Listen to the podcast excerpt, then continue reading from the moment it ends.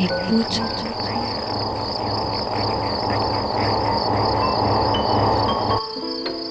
Ouvrir ses oreilles. Des bruits, du son, L'art de l'écoute. l'art de l'écoute. Tendez l'oreille. Bienvenue. Bienvenue. Bienvenue. Nous voilà Nous voilà. dans l'art de l'écoute, le créneau dédié Dans aux explorations sonores explorations sonores.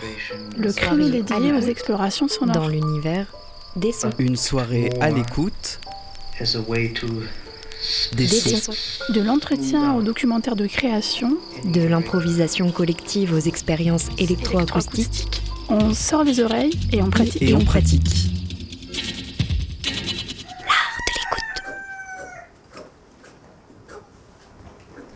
FM qui a de l'oreille.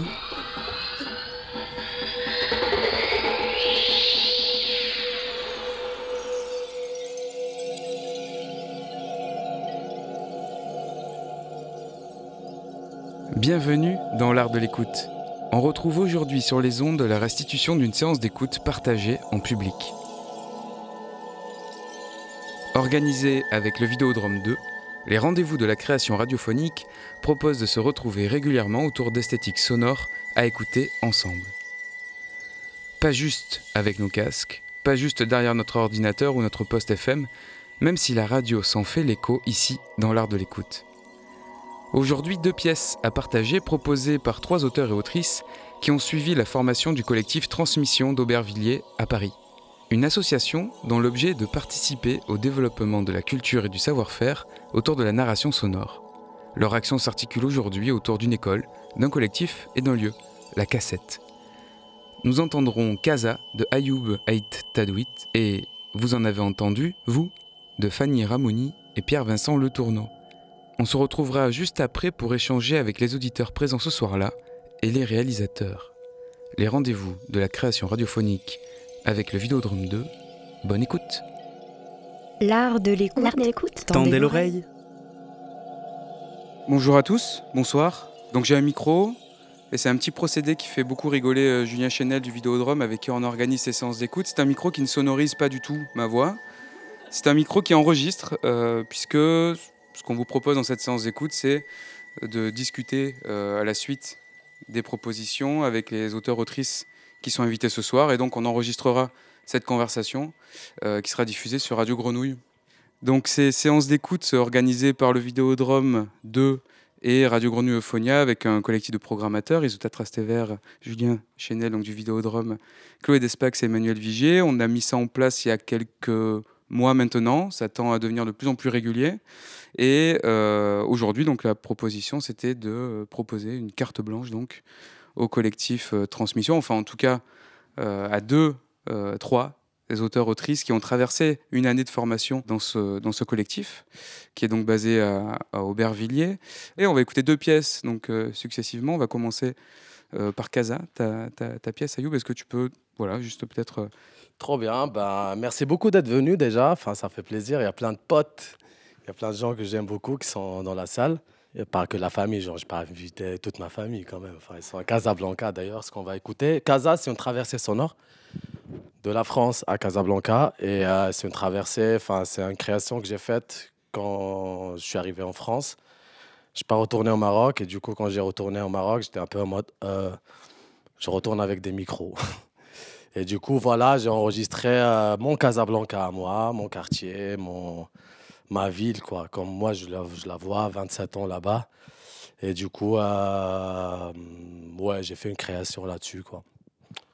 Voilà, je veux pas spoiler parce que je suis bavard. Et des fois, ça peut, je, peux tout, je peux tout niquer, mais non, enfin, je vais pas le faire ce soir. Parce que Jean-Baptiste m'a briefé tout à l'heure. Et du coup, ouais, bah, très bonne écoute et merci beaucoup. Et je tiens aussi à remercier le Vidéodrome pour l'accueil. On a fait un atelier de création sonore, de prise de son. Ouais, faut que je fasse euh, d'autres remerciements après. Oui, oui. Je continue, enfin vous continuez. Euh, bonjour, je suis Pierre-Vincent Le Tourneau. Et euh, ben oui, mais, mais ça fait plaisir de voir plein de gens. En plus, c'est assez euh, inhabituel pour moi ou pour nous, même ce genre d'événement. Donc c'est un peu gênant. Non, mais euh, ben, dévoiler, oui, non, sans dire sans dévoiler. Voilà. Ben, nous, avec Fanny, nous nous sommes rencontrés dans, dans le cadre de, ce, de cette formation de transmission et assez rapidement, on s'est bien entendu sur plein de sujets. Et donc, on a voulu s'intéresser à, à l'histoire et au présent d'un d'un petit village d'Île-de-France. Et ça, oui, ça s'appelle. Vous en avez entendu, vous? Un titre interrogatif, c'est insupportable à dire, mais apparemment j'y arrive bien. Ouais, il y a que Pierre Vincent qui arrive à dire le titre de cette création et peut-être euh, dire que ben, la particularité c'est que c'est une création qu'on a faite euh, vraiment à deux, de bout en bout, de la prise de son au montage. Ça, je peux vous dire que c'est vraiment extrêmement galère. Et en plus, on a essayé de se mettre un peu en scène dedans. Et vous voyez qu'on est très à l'aise avec la mise en scène. du coup, euh, voilà ce que vous allez euh, écouter. Merci beaucoup. Le, propos de ces séances d'écoute aussi, c'est évidemment de partager donc euh, des créations sonores ensemble, de partager une écoute un peu différente que l'écoute radiophonique ou au casque derrière son ordi, son petit podcast à soi. Là, on partage. Mettez vos téléphones en silencieux, tout ça, tout ça. Bon, voilà, le, le grand classique. Mais des fois, on oublie. Et puis, vous pouvez fermer les yeux, vous pouvez ouvrir les yeux. On va faire le noir. Si vraiment ça vous angoisse, n'hésitez pas à le dire. On peut faire un mini, peut-être un mini fond lumineux, mais bon, on va, on va plutôt faire le noir et puis s'immerger ensemble dans ces deux créations, donc Casa et vous en avez entendu, vous? À tout à l'heure. L'art de l'écoute, tous les dimanches, à partir de 20h.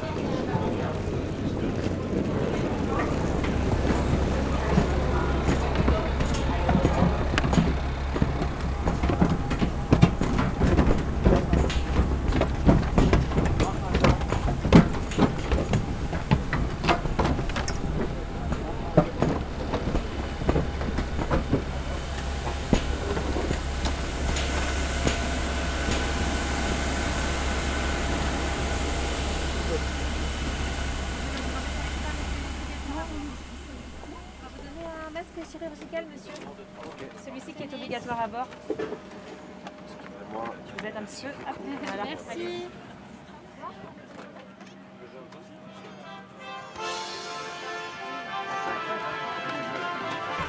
Thank you for flying Ryanair.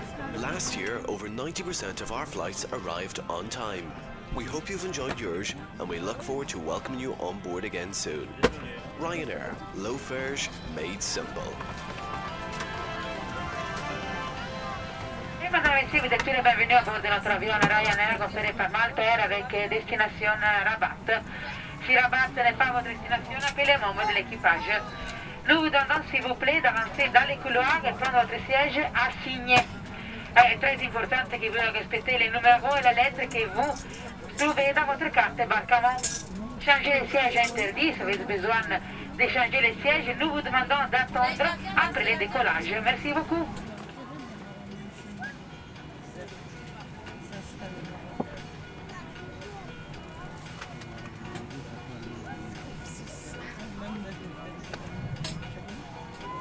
Messieurs, nous rappelons que pour raison de santé euh, de Covid-19, on ne distribuera pas notre catalogue de vol. Donc, si vous voulez voir tous notre produits pour euh, manger quelque chose euh, avec nous, on a des menus à partir de seulement 4 euros. Nous vous demandons s'il vous plaît, nous, on a aussi beaucoup réductions entre tous des parfums, maquillage. On a parfums euh, comme Carolina Herrera, Yves Saint Laurent pour homme, Jean-Paul Gaultier pour homme, Armani My Way, Armani Si et beaucoup d'autres. On a aussi des produits de maquillage ed esecutor Bluetooth, donc les stépates et chargés notre catalogue, vous pouvez trouver facilement dans notre offre. Merci.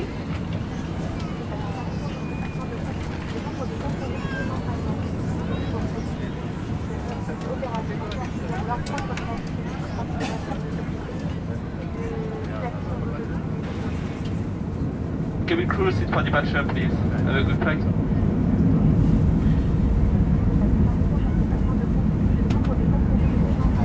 是啊，反正这是。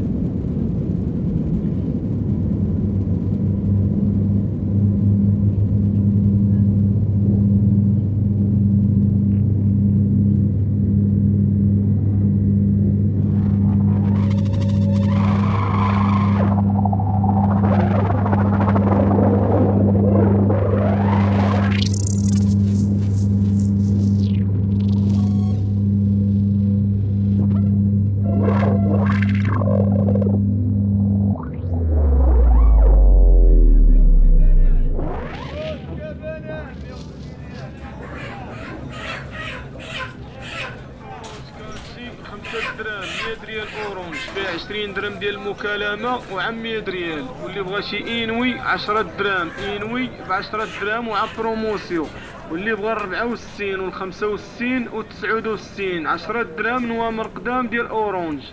واللي بغى شي نمرة قديمة ديال أورونج كاينة النمره 60 ب 20 درهم. واللي بغى اتصالات 20 درهم. واللي بغى شي نمره قديمه ديال الاتصالات كاينة 66 و 67 وكاينين السبعينات واللي بغى شي تليفون دوريجين اكسن 2400 ريال واللي بغى الكارت ميموار على حساب الان جيجا باقيين الرايات صافا مزيان صحيح وهذاك نترك ليه مصطفى يشوفك عاد شري عاد ما فيش هادي اصحاب الصبراويلي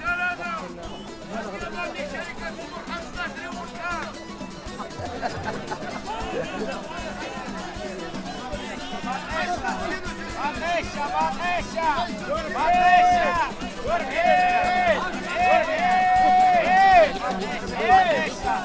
مقيشة مقيشة مقيشة مقيشة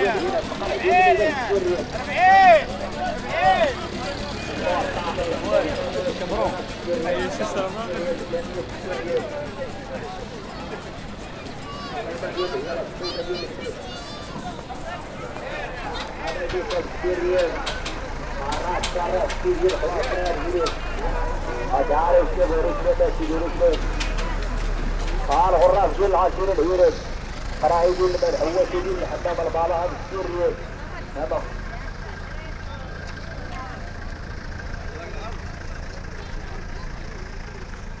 هتعرف تفوار هنا تستل حاجة. وعاد تستل بيها تستل وريد قاشي زي الرجلات قاشر دين اللي هنا قاشر دين اللي قاشر دين اللي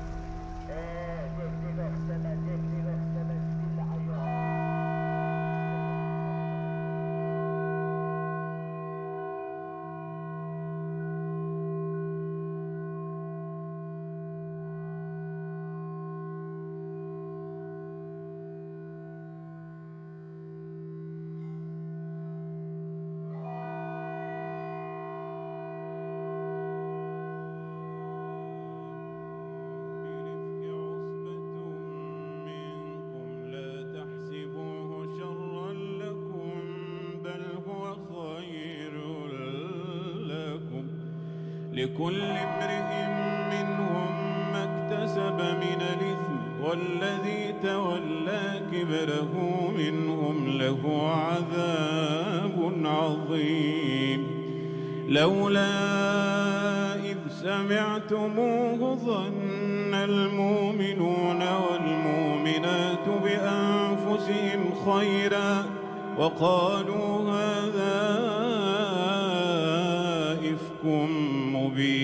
هذا إفك مبين لولا جاءوا عليه بأربعة شهداء فإذ لم ياتوا بالشهداء فأولئك عند الله هم الكاذبون. ولولا فضل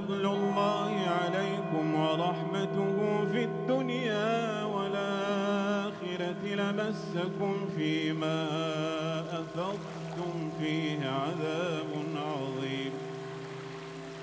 إذ تلقونه بألسنتكم وتقولون بأفواهكم ما ليس لكم به علم. وتحسبونه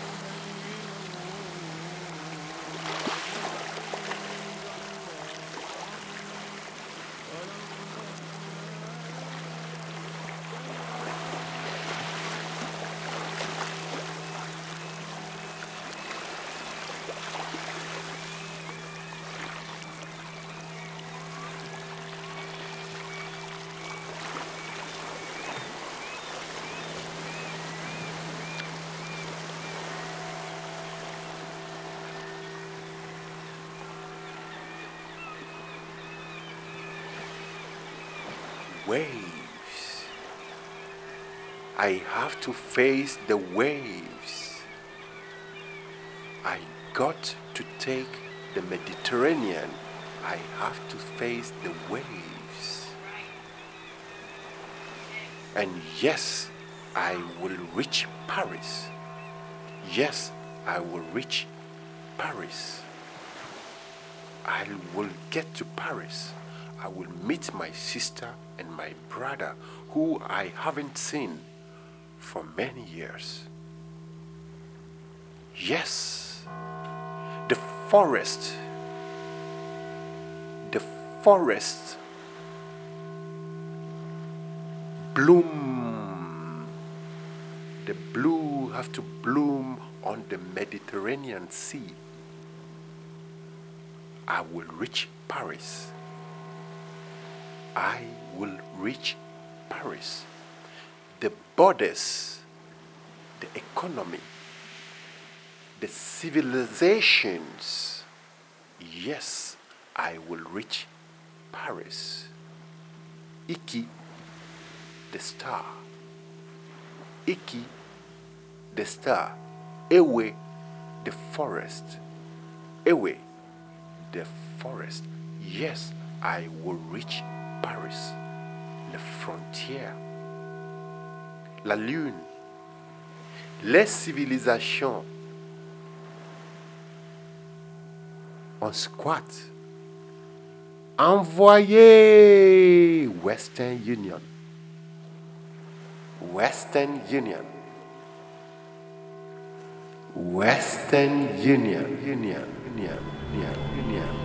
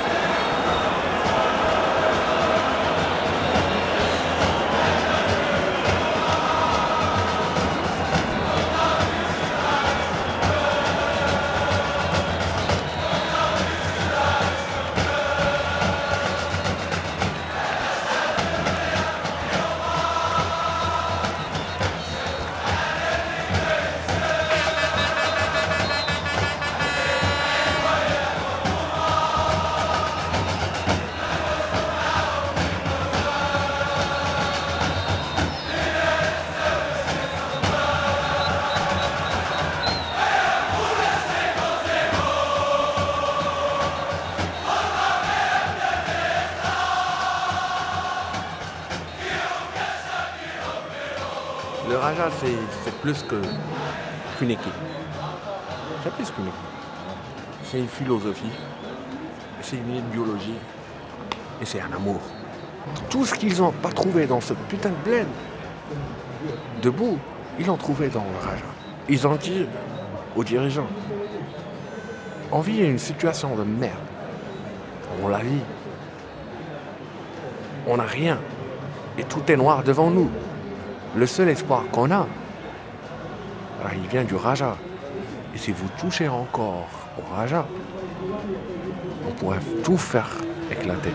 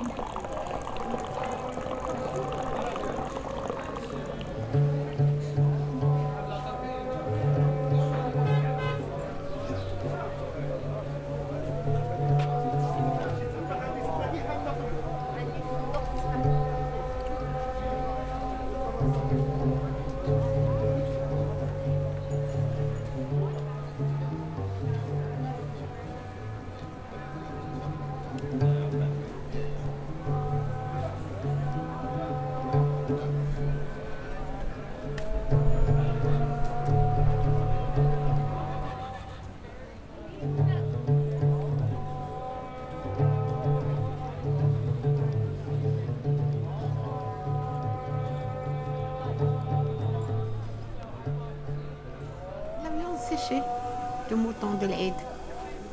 Oui, on t'a laissé ta part et maintenant tu vas la manger avec les haricots blancs. Et demain tu la mangeras avec le couscous. Du coup, je vais passer tout mon séjour à manger du, de la viande séchée, c'est ça? Bien sûr, parce que c'est ta part, personne ne la mangera à ta place. Il y a aussi du mouton frais si tu veux. Au frigo ta part. Toute une épaule, oui. On va la cuire à la vapeur faire des fruits, des, des légumes avec, en accompagnement. C'est comme une salade. Enfin, tu vas manger du mouton jusqu'à ce qu'il te sorte des oreilles. du mouton, du mouton. Si tu veux changer, tu n'as qu'à partir. Retourner d'où tu viens. Eh oui, c'est la vie.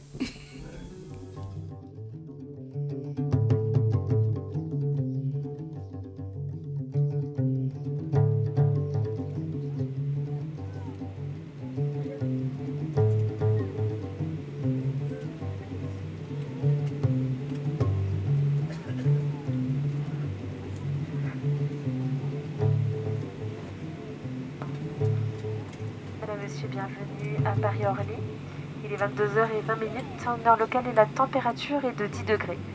Votre ceinture de sécurité doit rester attachée jusqu'à l'extinction de la consigne lumineuse. Vous pouvez dès à présent désactiver le mode avion de vos appareils électroniques. Lors du débarquement, nous vous rappelons que le port du masque chirurgical est obligatoire et qu'il est interdit de fumer. Merci d'avoir choisi Transavia, membre du groupe Air France Calais. L'ensemble de l'équipage vous souhaite une bonne soirée. À très bientôt.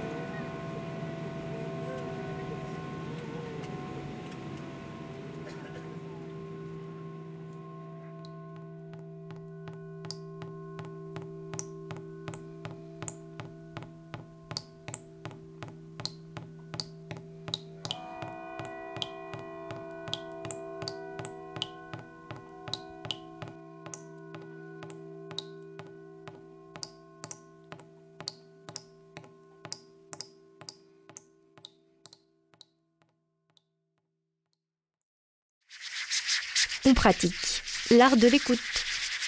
Tous les dimanches à partir de 20h.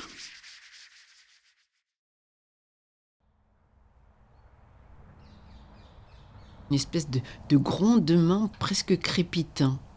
Des animaux se sauvaient, C'est vraiment un bruit tellement spécial. comme un marteau-piqueur.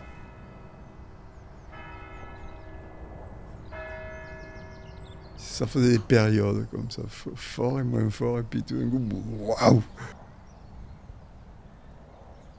On le repérait aussitôt, quoi. Il n'y avait pas moyen de le confondre avec quoi que ce soit d'autre. hein. Le, le bruit, le bruit était inouï quand même. Des gens qui n'y sont pas habitués, quoi. Chaque fois, ils, ils- ils- ils étaient surpris par ça. On est obligé de mettre euh, les, mains sur ses oreilles. On est tellement habitué qu'on n'y fait plus attention. Et surtout, on a, excusez-moi du terme, les tripes qui, qui vibraient. Pour être honnête, ces, bruits familiers, vous savez, Oui, les côtes qui, qui vibraient, l'intérieur de vous-même vibrait. vous n'y faites plus attention. Alors, de là à dire qu'on est habitué, c'est pas le terme. On ne se rend plus compte, nous. Vous en avez entendu, vous? Y en aurait-il eu? Je sais que je ne les repère plus. Oui, oui, on supporte, on encaisse encore. On a trois chats. Ça n'a pas l'air de les déranger du tout, du tout. On dit aux gens, écoutez, restez, euh, restez un quart d'heure ici et, regardez le bruit, écoutez le bruit que ça fait. Est-ce que c'est vivable ou pas? Alors tous nous disaient, c'est parfaitement vivable. Surtout que dans les années 70, le bruit était vraiment intense. On ne pouvait pas parler dehors. Il fallait s'interrompre. Ils vivent beaucoup dans le jardin, donc euh, ils les ont euh, vraiment. hein. Il y avait moins de passages que maintenant, donc on pouvait arrêter et reprendre quand même la conversation. On ne pouvait pas téléphoner. Et la télévision était brouillée. Et c'était ça, ça, c'était un bruit pénible. Vous pourriez l'imiter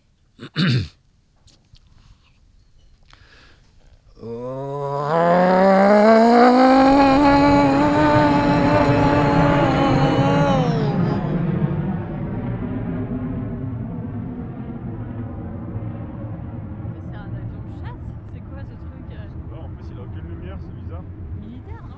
Je m'appelle Philippe Vieillard, Ouais. En tout cas, ça fait saturer à mort. quoi. président d'honneur de l'association ADSVP, Association de défense et de sauvegarde du vieux pays de Goussainville. Je suis Madame Murillo et je suis une ancienne enseignante à Goussainville.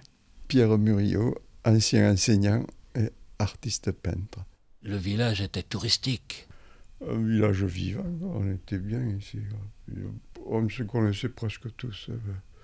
Et puis c'était champêtre. On avait encore un troupeau de vaches qui passait devant la porte là le matin. Bonjour et bienvenue dans cette vidéo qui promet d'être un petit peu effrayante. On se trouve actuellement dans le village fantôme de Goussainville, situé dans le nord de Paris, juste à côté de l'aéroport Charles de Gaulle. C'est parti pour la visite. Qu'est-ce que l'exploration urbaine? En général, l'exploration urbaine consiste à aller visiter des bâtiments abandonnés. On est en train de rentrer dans un village abandonné qui est aux alentours de Paris. Bon, ben les vrais savent, hein.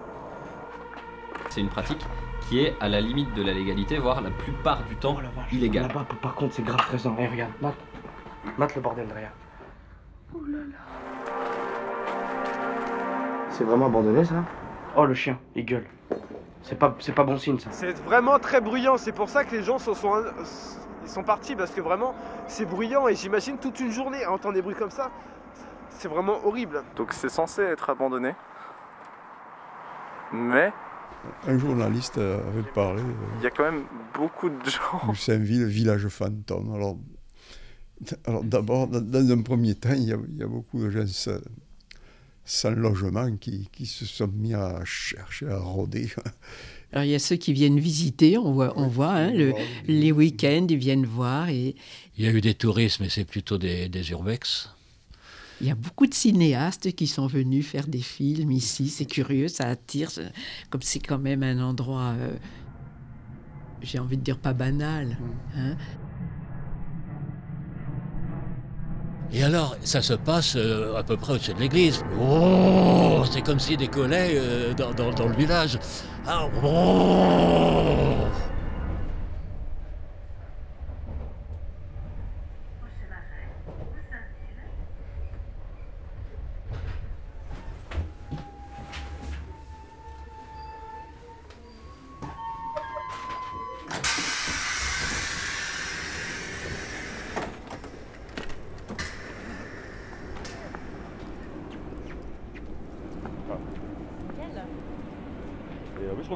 Voyait. Ouais. Absolument. Je confirme. Effectivement, euh, non, comme elle est un peu dans un creux, il n'y a que le clocher qui dépasse.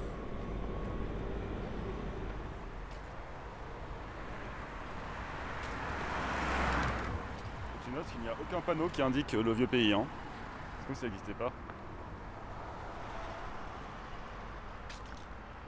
bon, ici, vous aviez le gros propriétaire terrien et les maisons, c'était des maisons d'ouvriers agricoles, toutes petites comme par hasard, mais avec les murs épais en pierre quand même. Non. C'est-à-dire, il y a une seule maison qui a l'air propre sur toutes les maisons murées. Ah oui, mais c'est vrai que Elle, celle-là, là. le 25, je crois qu'elle est encore habitée. Ceci dit, les volets sont fermés. Ouais, bon, le crépi est nickel, quoi. Celles d'à côté. Le village était touristique. Une église classée monument historique, un pigeonnier le plus grand du département, C'est le facteur.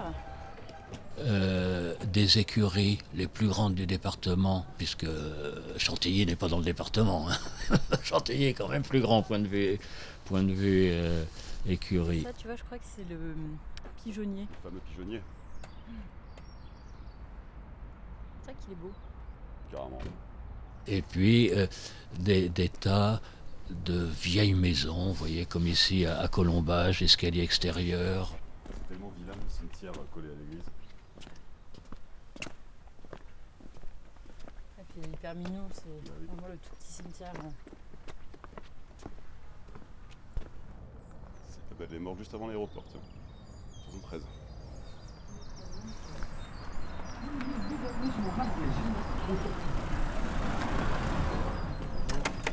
Bonjour. Et vous, vous bossez à Roissy, non Ouais, à Roissy, ouais. Et vous venez ici pour être euh, peinard Pour être peinard, j'ai un collègue qui va venir me rejoindre. Enfin, je connais plein de spots comme ça où me poser plutôt que de manger au self à la cantine. J'aime bien Ah ouais, ouais. me mettre au vert tranquille. quoi.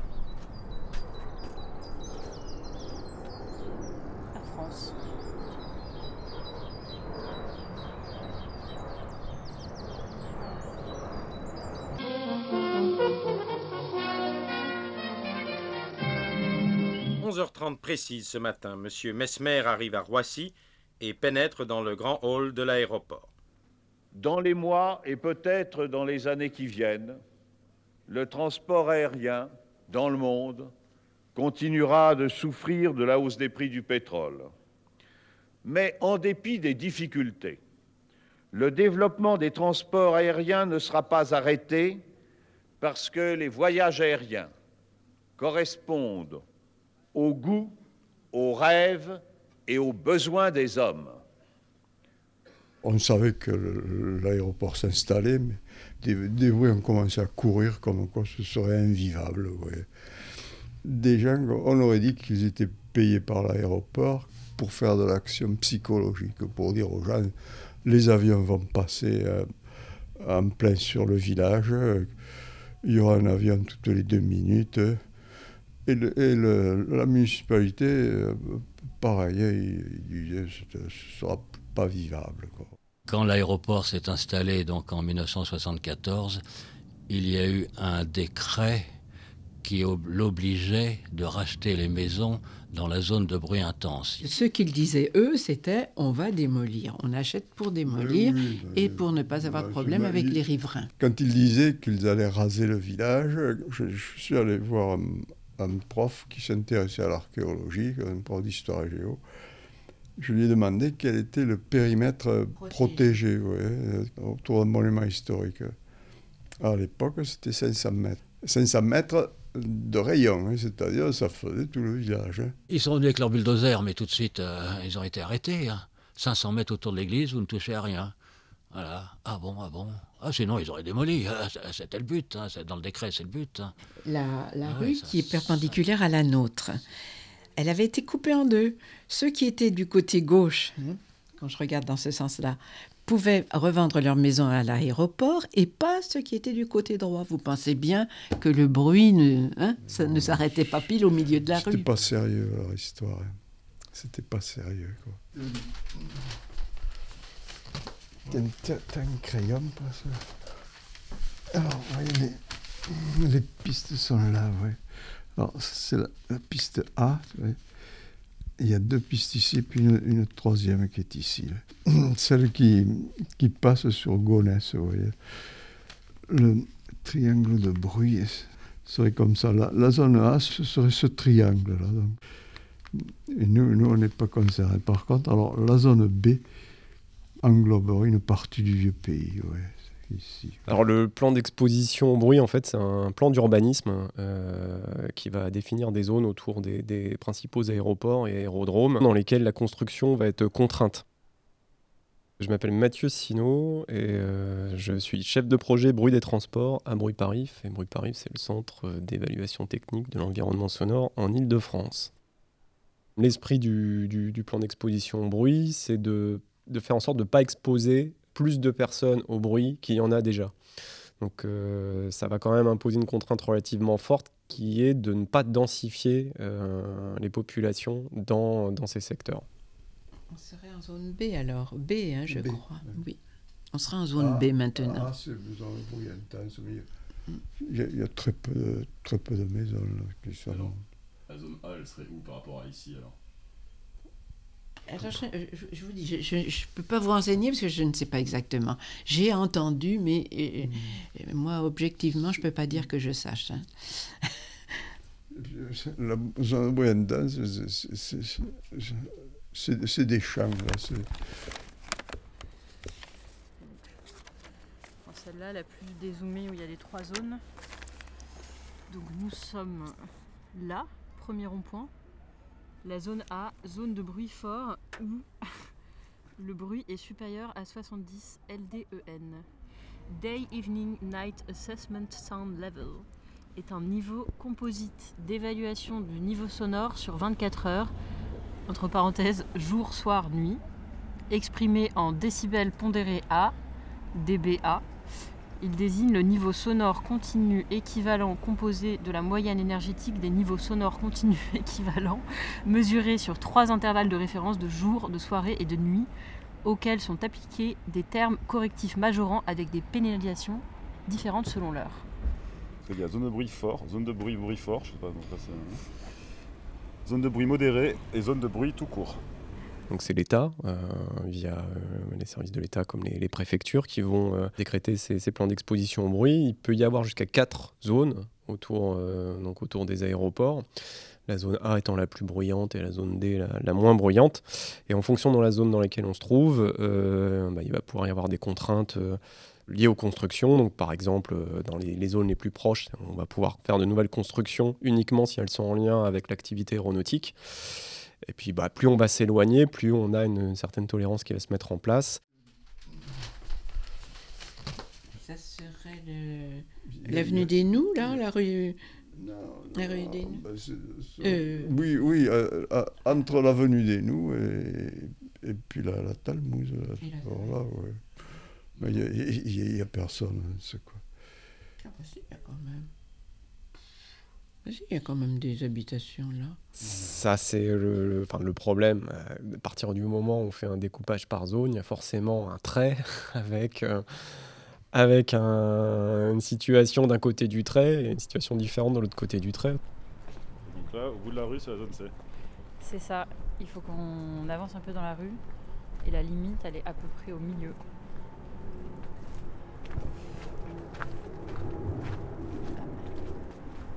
Là on est à la limite et il y a un avion qui passe. Euh, On avait bien sûr été sollicité par l'aéroport, mais comme euh, je ne souhaitais pas partir, on a demandé à être insonorisé.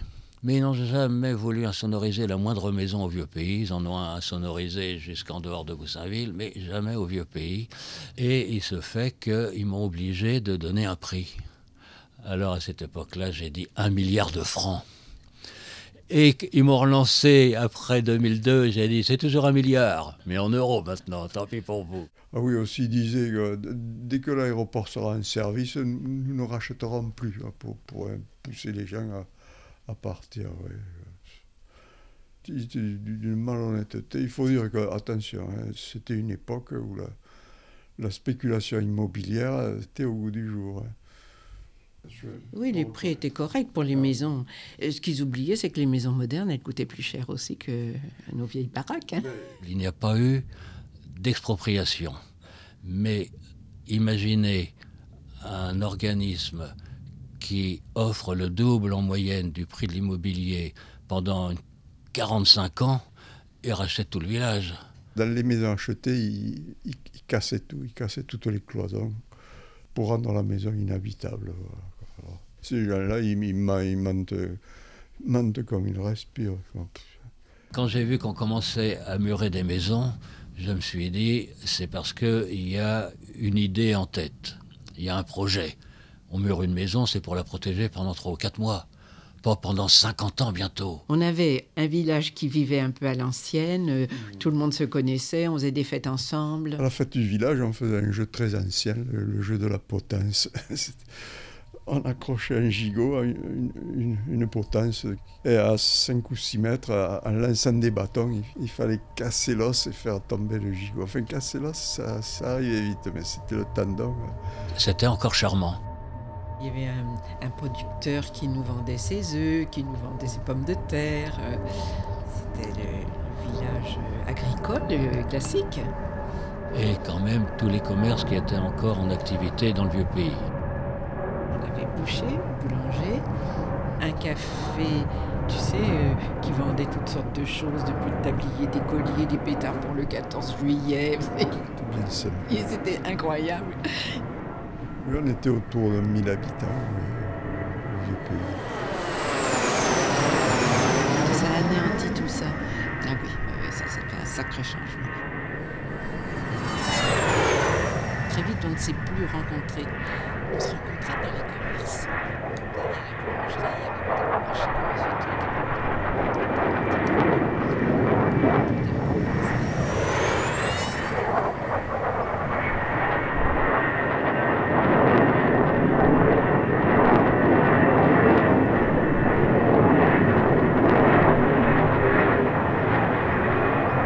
Oui, ils ont, bel et bien crevé le village, l'aéroport.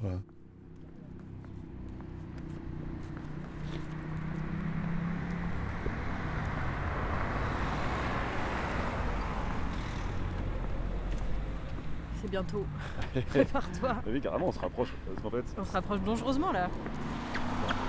Ah mais même, est-ce que c'est pas... Attends, ça c'est le grand frais? Ah oui, je pense que... en fait, là, on est exactement ici, je pense, juste avant le. Ouais. Ça, en fait, c'est ça. Et donc, pendant, il faut qu'on tourne un avion, par contre. Cui, cui, cui, cui, cui.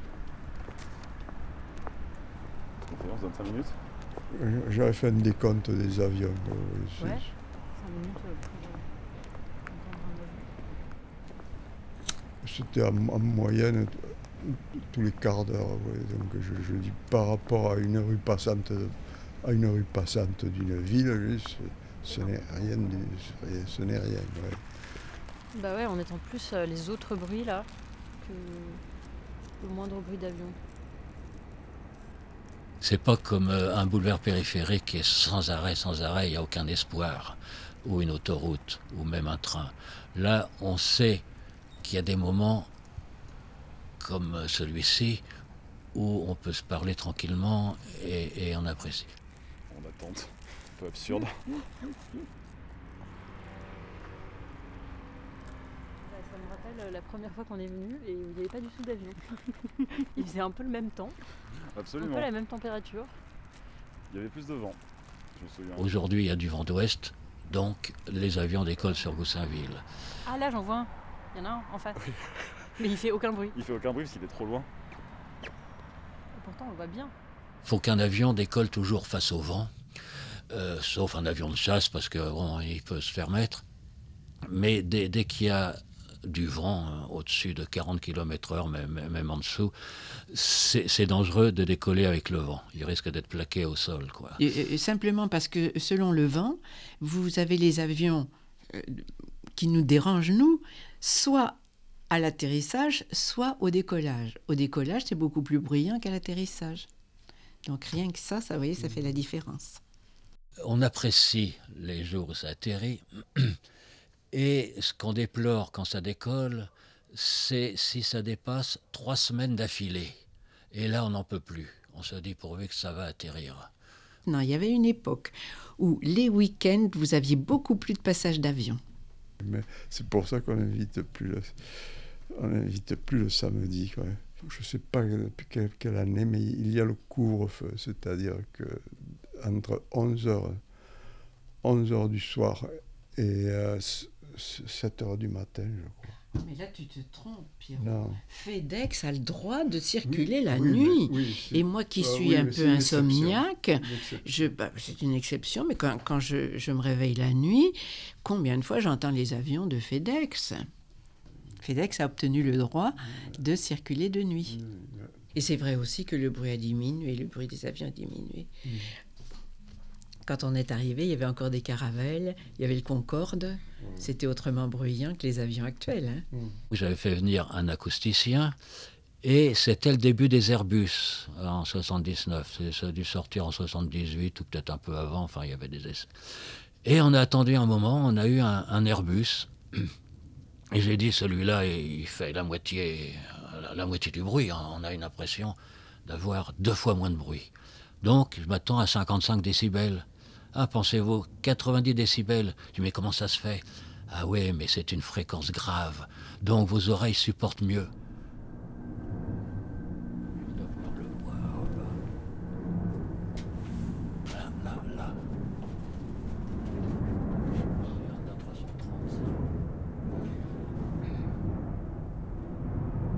Vous le reconnaissez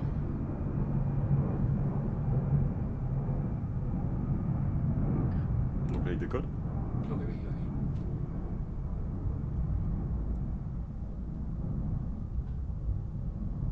Vous avez parlé d'enregistrement, de décibels, c'est-à-dire que vous avez du matériel euh, Non, je technique faisais venir un acousticien. Christian Hugonnet, ingénieur, euh, ingénieur du son, ingénieur en acoustique. Il est bon de savoir ce que c'est qu'un décibel. Alors le décibel, c'est une mesure qui est assez sympathique, en fait, qui, qui vient de Monsieur Bell d'ailleurs, en fait, euh, et euh, qui avait imaginé au début euh, de considérer l'échelle des niveaux selon 12 niveaux, 12 Bell, hein, de 1 à 12. C'est parti pour aller vers la zone C. Est-ce qu'on fait une mesure avec le. Avec le sonomètre Et puis on s'est dit quand même, c'est c'est pas une échelle très, très exacte, donc on a multiplié par 10, donc on est passé à 120 finalement, donc ça donne plus de graduation finalement et plus de précision. Moi, sur mon sonomètre, là, j'ai 68, 70, 71 décibels,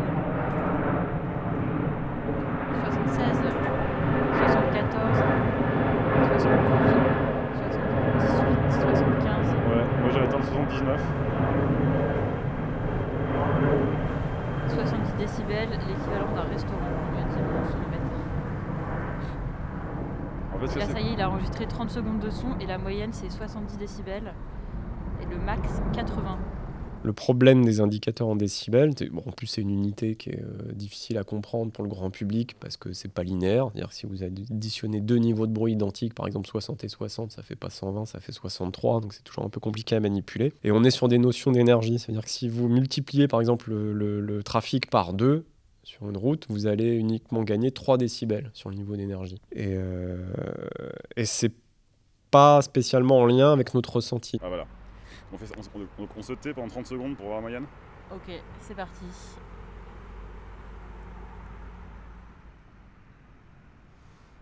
Hmm. Ok, ben, conclusion, moi, il met 49,3 décibels de moyenne. Et euh, du minimum, on était à 38, au maximum à 94 sur les 30 secondes qui viennent de se passer. 94 C'est peut-être quand, c'est peut-être quand j'ai repris la parole, remarque, à l'instant là. C'est bizarre, peut-être qu'après, on n'enregistre pas dans le même type de décibels. On aurait dû euh, te dire décibel A et décibel B. Parce que personne ne sait ce que c'est qu'un décibel, vous-même d'ailleurs, vous ne le saviez pas. Et euh, enfin, déjà, ça montre que. C'est pas possible. C'est chelou, hein Notre milieu sonore, finalement, notre milieu de vie, hein, euh, se situe entre 40 décibels, finalement, le bois chuchoté, et puis euh, 100 décibels. Mais après, on a ce qu'on appelle le seuil de douleur qui se situe à peu près autour de 200. Donc il faut éviter d'aller dans ces zones-là. La problématique du son, c'est qu'il ne se voit pas. Ah. Et on joue là-dessus en permanence. Si vous voulez que je vous dise ma fond de ma pensée. Un village qui est dans le bruit, ça ne se voit pas.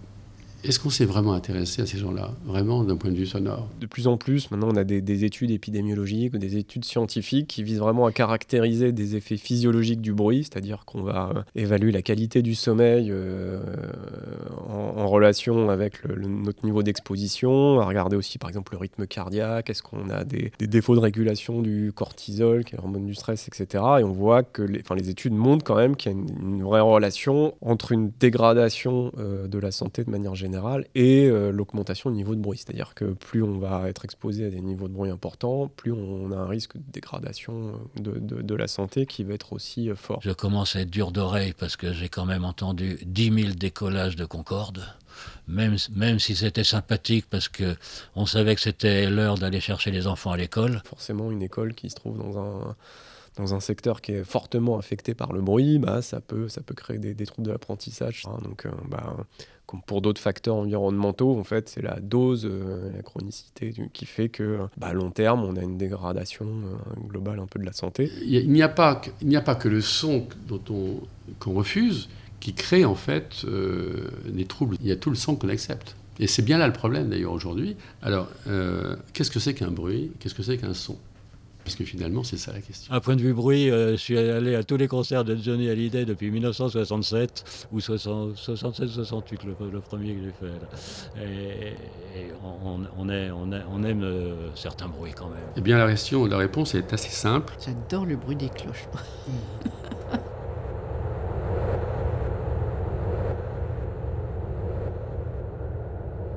Un bruit, c'est une répartition spectrale euh, aléatoire de toutes les fréquences. Oui, certes. Mais quand je dis son,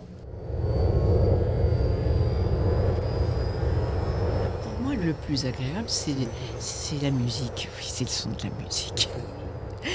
Quand je joue du violon, je n'entends pas le téléphone sonner, c'est moi qui fais le plus de Pourquoi les réacteurs ne feraient pas de la musique? Déjà, on a les avions à hélice qui sont mélodieux. Les avions à hélice, ça fait un bruit agréable. Un son désagréable, c'est un, son ai- aigu. Et le caravelle, faisait un son aigu. Qu'est-ce que ce serait le son le plus désagréable? Tout ce qui est crissement, grincement. Vous savez, je- euh, euh, comme j'enseignais, la craie sur le tableau qui... Ça, c'est c'est l'horreur. Les aboiements de chiens, ça c'est la barbe aussi, les aboiements de chiens. Et je je suis plus gêné par un coq que, que- que- que par, par un, un avion, finalement. je dirais attention, bruit, euh, il y a bruit et bruit, quoi. Moi-même, j'avais en- enregistré un bruit de camion benne à ordures de 1920 qui a roulé dans Paris jusqu'en 79, vous vous rendez compte? Et c'était un bruit you, you, you, you. C'était magnifique, là. J'ai eu la, la chance aussi d'assister aux essais de l'aérotrain. Oui, oui, oui, oui, l'aérotrain avec des poignées de deux chevaux. Oui, oui. Alors là, le bruit. Les, euh, sons, euh, ou plutôt le bruit, en fait, est un son dont on ne veut pas. Car tous les bruits sont des sons. Donc, euh, par définition, je dirais qu'un bruit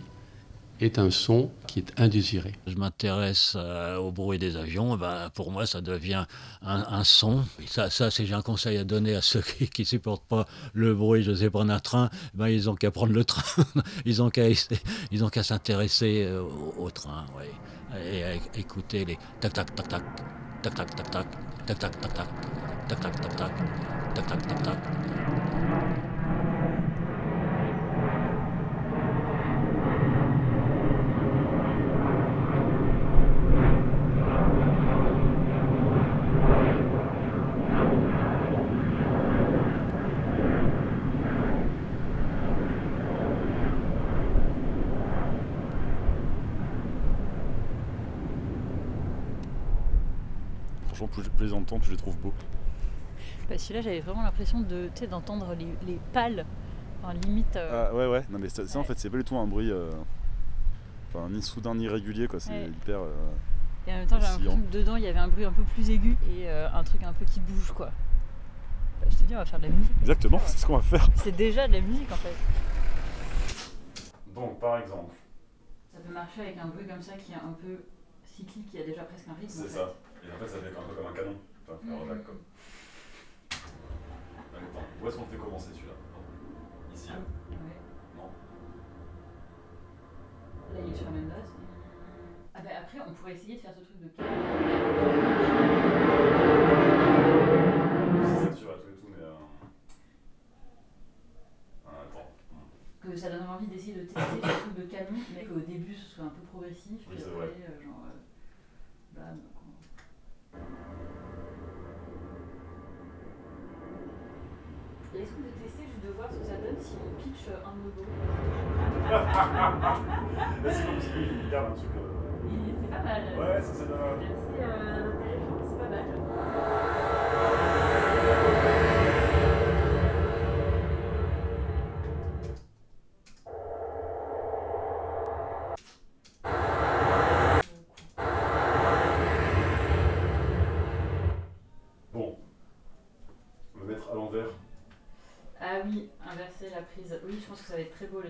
Comment on fait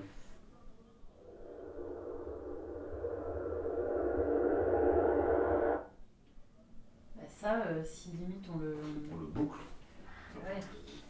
On se décourage pas. Donc ça c'est bon, voilà. Donc là normalement c'est nickel, on a une boucle parfaite.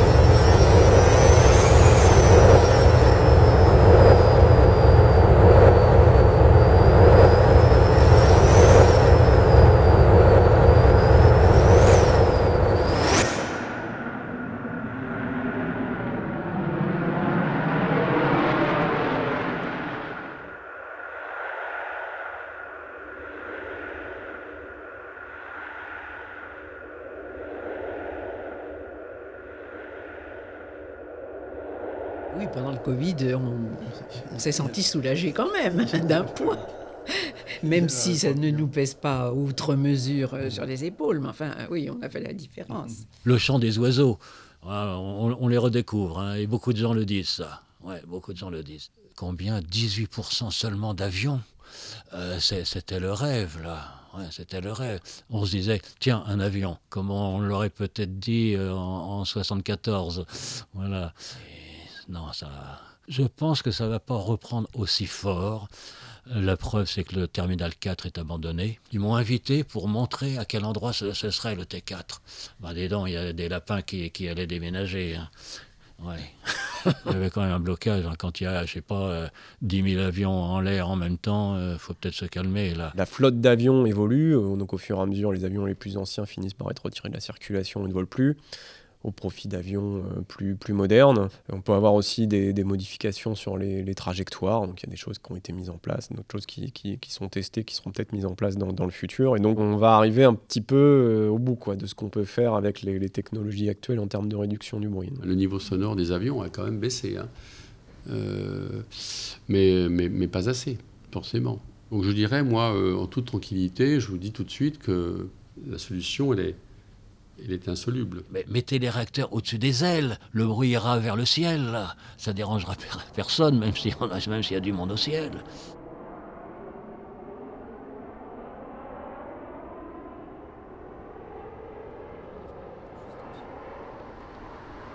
Joli Pegasus.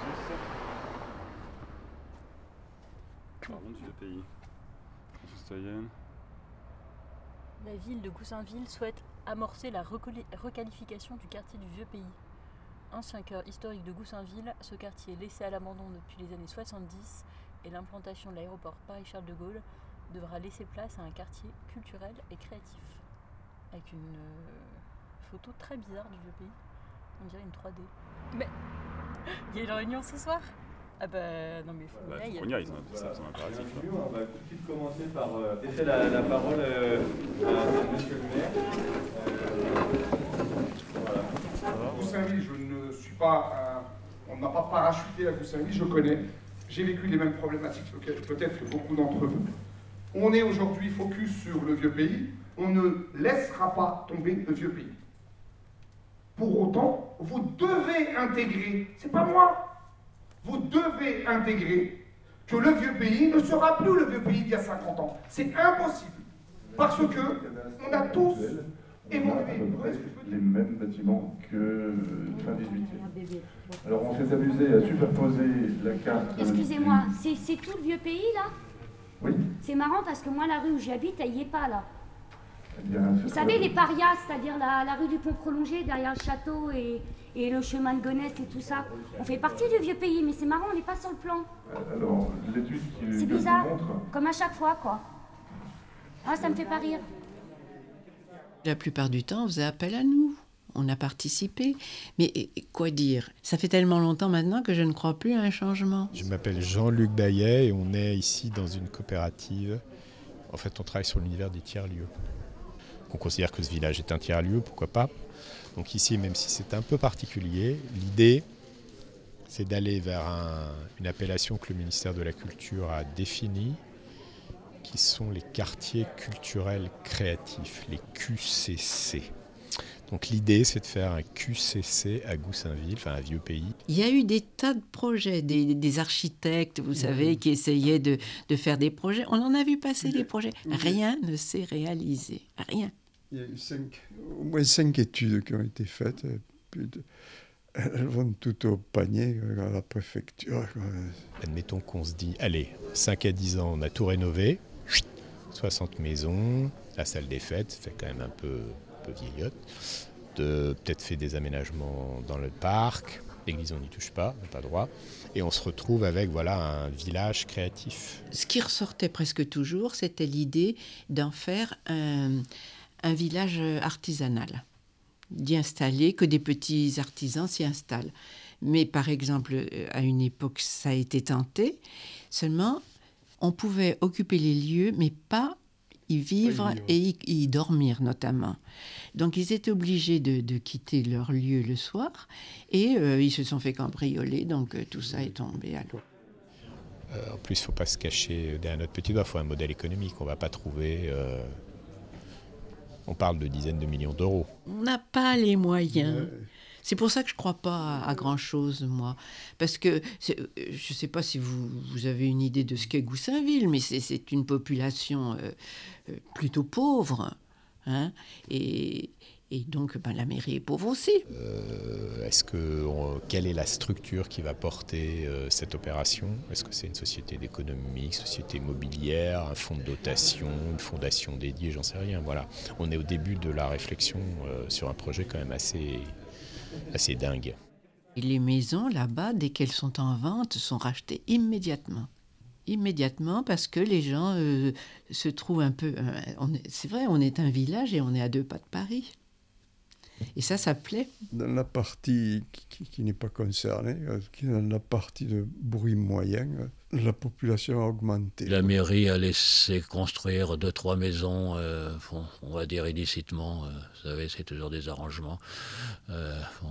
Mais bon, ces gens-là ne, ne vont pas se plaindre, puisqu'ils savaient que- qu'il y, avait- du bruit et qu'il y en aura toujours. On est un tout petit groupe d'anciens, on est très peu hein, maintenant. Et euh, la population de l'autre côté, du côté non racheté, a beaucoup, beaucoup changé. Et maintenant, ce sont, des, ce sont beaucoup des, des jeunes qui ont pu acheter là parce que c'est pas trop cher. Ça a permis de maintenir l'école. Mais il y vient des enfants qui n'habitent pas directement le vieux pays. Oui. Vous avez euh, près de la gare une zone d'hôtel, là vous avez dû la remarquer. Et, et parmi ceux-là, il y a un hôtel euh, social. Et on, on nous envoie les enfants qui habitent là. C'est très bien. Le dimanche, ce sont des évangélistes, je crois, qui, disent leur messe. Si, vous ressortez, je ne sais pas à cette heure-ci, mais peut-être à, partir de 11h, vous entendrez chanter gaiement. C'est sympa.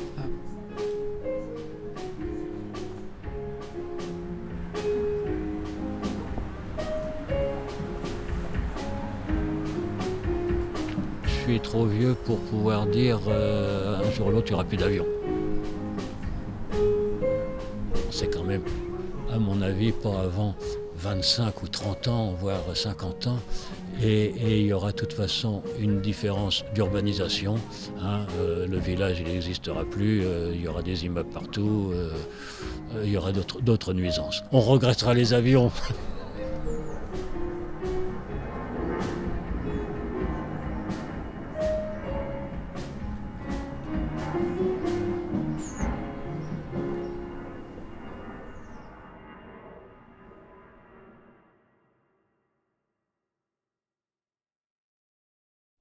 c'est enfin terminé.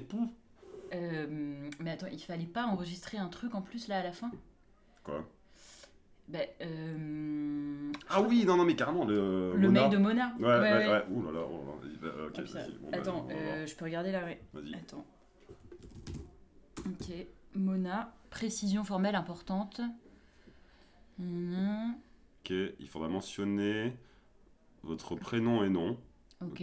Bon, bah, euh, Fanny Ramoni. Pierre-Vincent Le Tourneau. Voilà, le titre du projet. Ok. Vous en avez entendu, vous?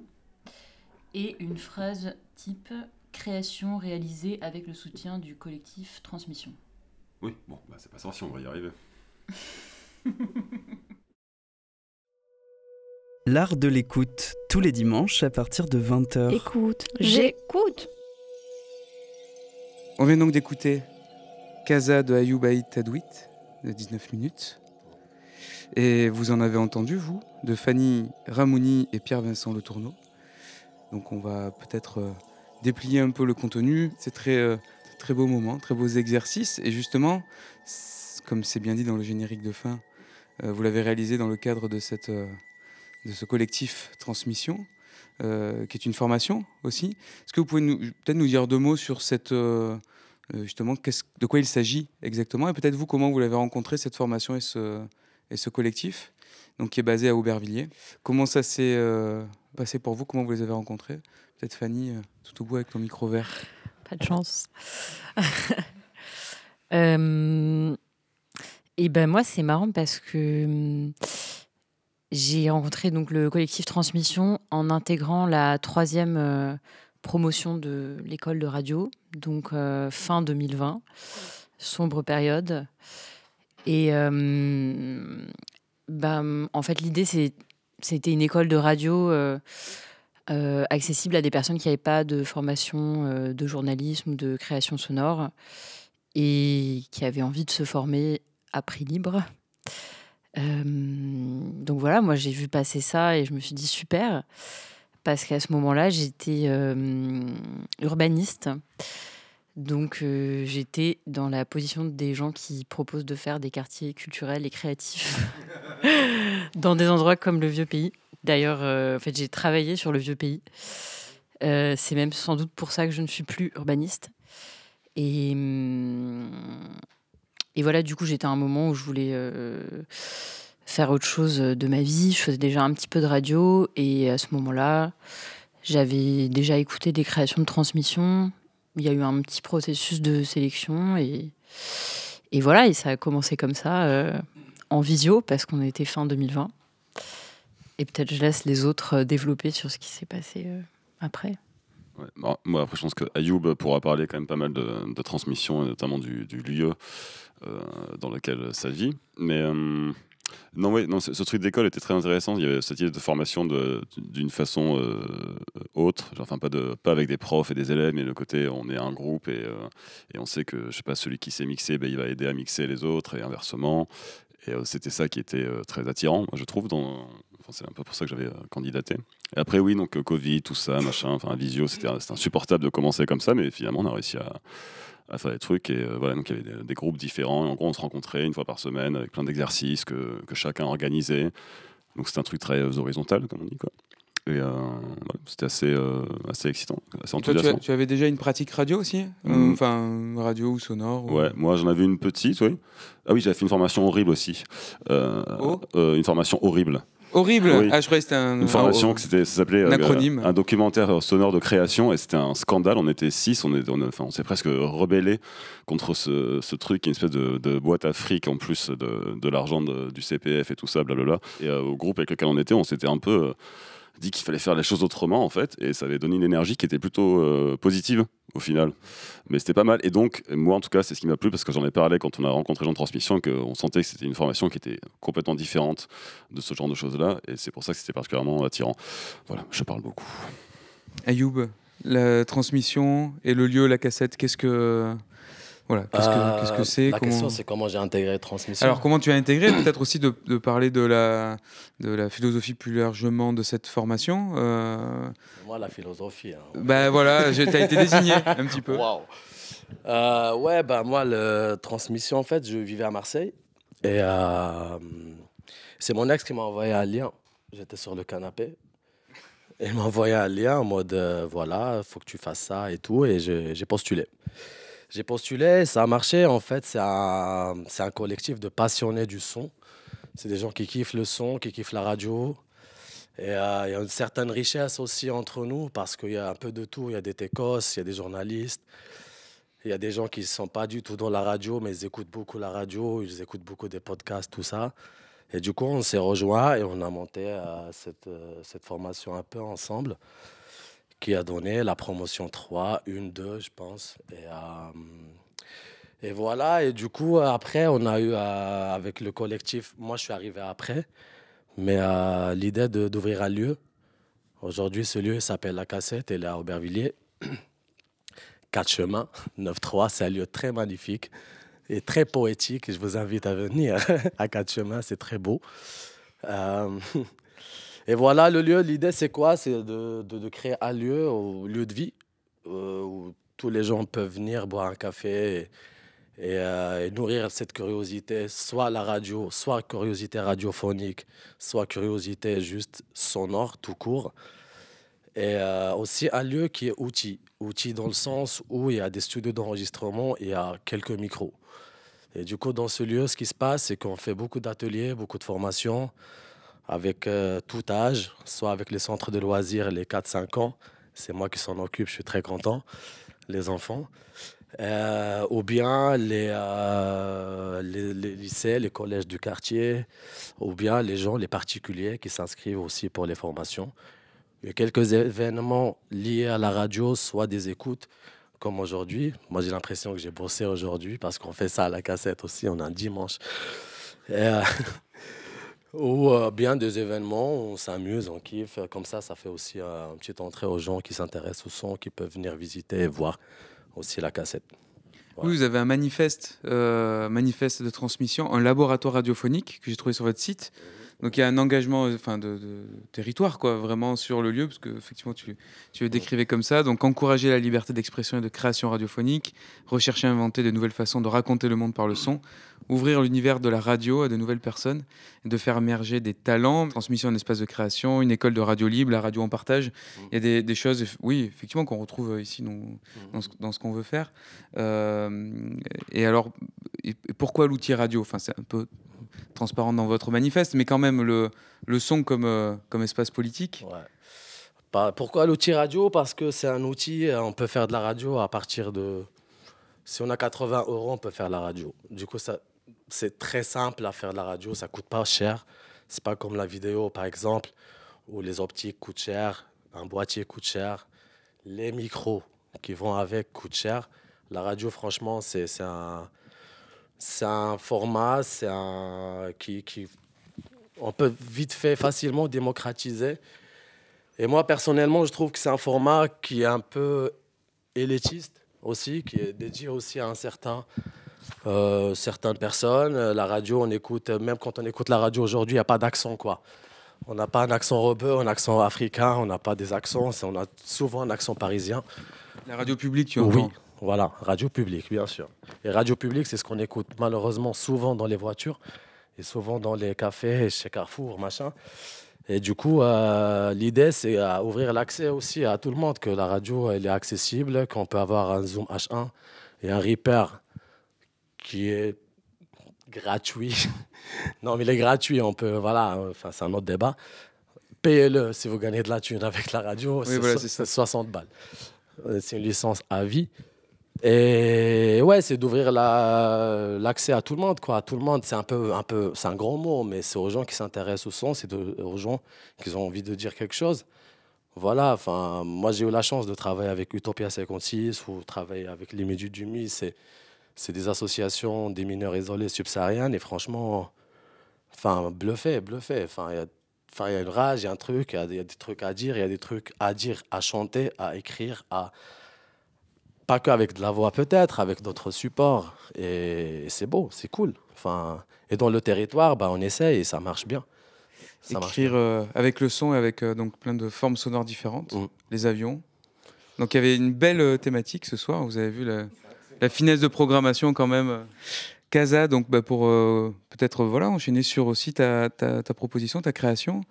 Euh, donc un, un retour, on te suit, une sorte de carnet de voyage, des im- impressionnistes quand même, et effectivement plusieurs éléments, mais qu'on retrouve aussi dans, dans votre proposition aussi à vous deux. On, retrouve une composition avec euh, les sons du quotidien, mais qui tire vraiment à un moment donné vers de la composition instrumentale. Euh, on entend du chant, on entend euh, toutes les musiques qui occupent euh, l'habitacle de l'avion.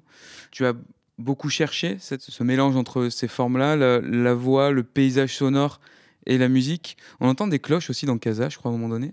C'est pas forcément ce, ce à quoi on s'attend à Casa. Il y a des cloches à Casa. Ouais. Elles viennent de Casa, ces cloches? Non, il vient de Montpellier. ouais. C'est comment tu as- d'église, quoi. ouais. Comment tu as travaillé alors cette, euh, cet ensemble de sons, ce corpus de sons un peu Tout Casa ou les cloches? L'ensemble justement. Pourquoi les cloches dans Casa? Et Ouais. pourquoi, euh, pourquoi euh, qu'est-ce qu'on entend de ces sons de Casa?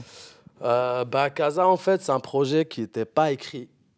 Enfin, je ne l'ai pas écrit, c'était pas réfléchi au mode. J'avais quand même un fil conducteur, c'est c'est le retour. Et, euh, et après, voilà, le retour, c'est quoi? J'ai enregistré plein de séquences. Moi, j'ai eu de la chance un peu de, bosser dans le cinéma, de, faire, de, connaître un peu les plans larges, les plans serrés, de faire une petite narration et de aussi travailler l'image. Enfin, en tant que technicien son, on était vraiment frustrés. On est, enfin, les techniciens son dans le cinéma, on est un petit peu figé. On est au service de l'image, quoi. On est au service de, de, de. Bah, après, c'est c'est bien, c'est un autre métier, c'est tranquille. Et du coup, quand Casa, ce que j'ai fait, c'est que j'ai enregistré beaucoup de matière. Casa, ça dure 20 minutes. Les rushs, c'est 17 heures, je pense. Une semaine de rush. Enfin, c'est beaucoup de rush. Et du coup, enfin, l'écriture, ça s'est passé sur Reaper. Et c'était écrit en bloc. En bloc, c'est-à-dire au début, on va entendre un petit peu l'aéroport, juste l'aéroport. Après, on va, on va entrer dans, dans l'avion.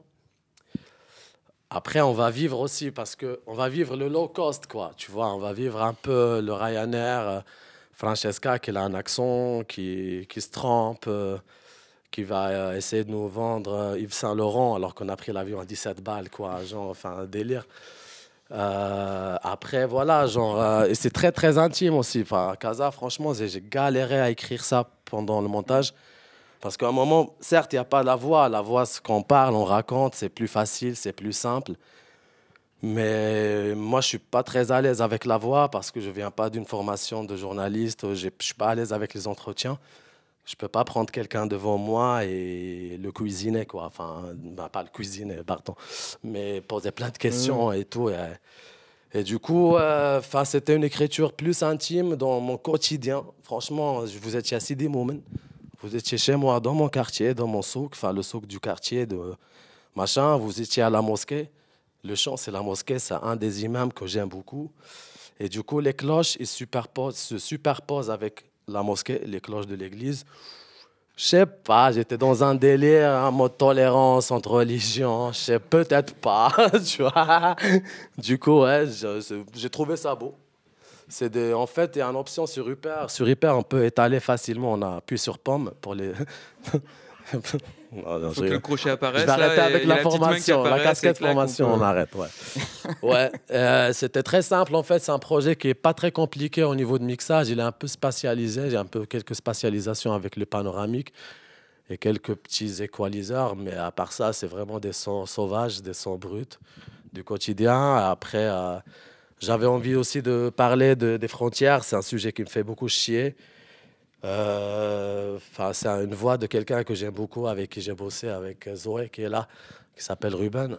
Et je l'ai enregistré dans un cadre euh, en mode freestyle. C'est le texte en anglais, En qu'on anglais, entend, ouais. voilà, peut-être Ouais, qui parle de la. Méditerranée, qui parle aussi de d'une manière pas victimisante, quoi. Tu vois, genre, euh, de traverser, c'est pas victimisant parce que ça part des étoiles. Il y a des forêts dans le nord où c'est c'est des camps de réfugiés qui se réfugient là-bas en attendant des passeurs pour qu'ils. Enfin, tout un délire, on va pas ouvrir le débat. Et du coup, Ruben, il a parlé de ça d'une manière poétique, pas victimisante, voire euh, drôle. Parce qu'il y a un petit certain Western Union, et on connaît quand on est blédard, quand on arrive en Europe, euh, faut envoyer à la famille, quoi. faut envoyer de la thune. Et il a parlé de ça en mode, c'est un délire, tu vois. Déjà, tu te bats pour arriver. Quand tu arrives, ça va pas être l'Eldorado. Ça va charbonner, machin.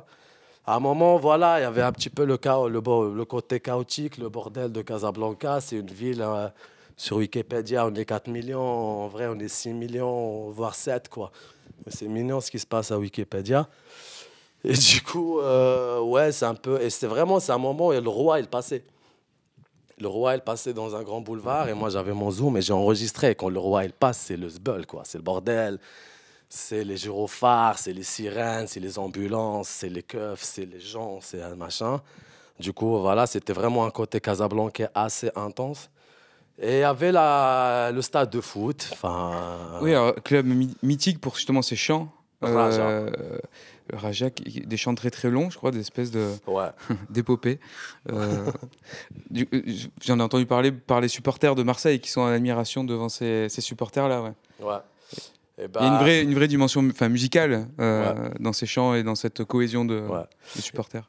Et à Marseille, il y a un café Ra- Rajaoui, un café euh, de ces- des supporters casablancais, qui est dans le deuxième, vers la Joliette, qui s'appelle Les Saveurs d'Orient.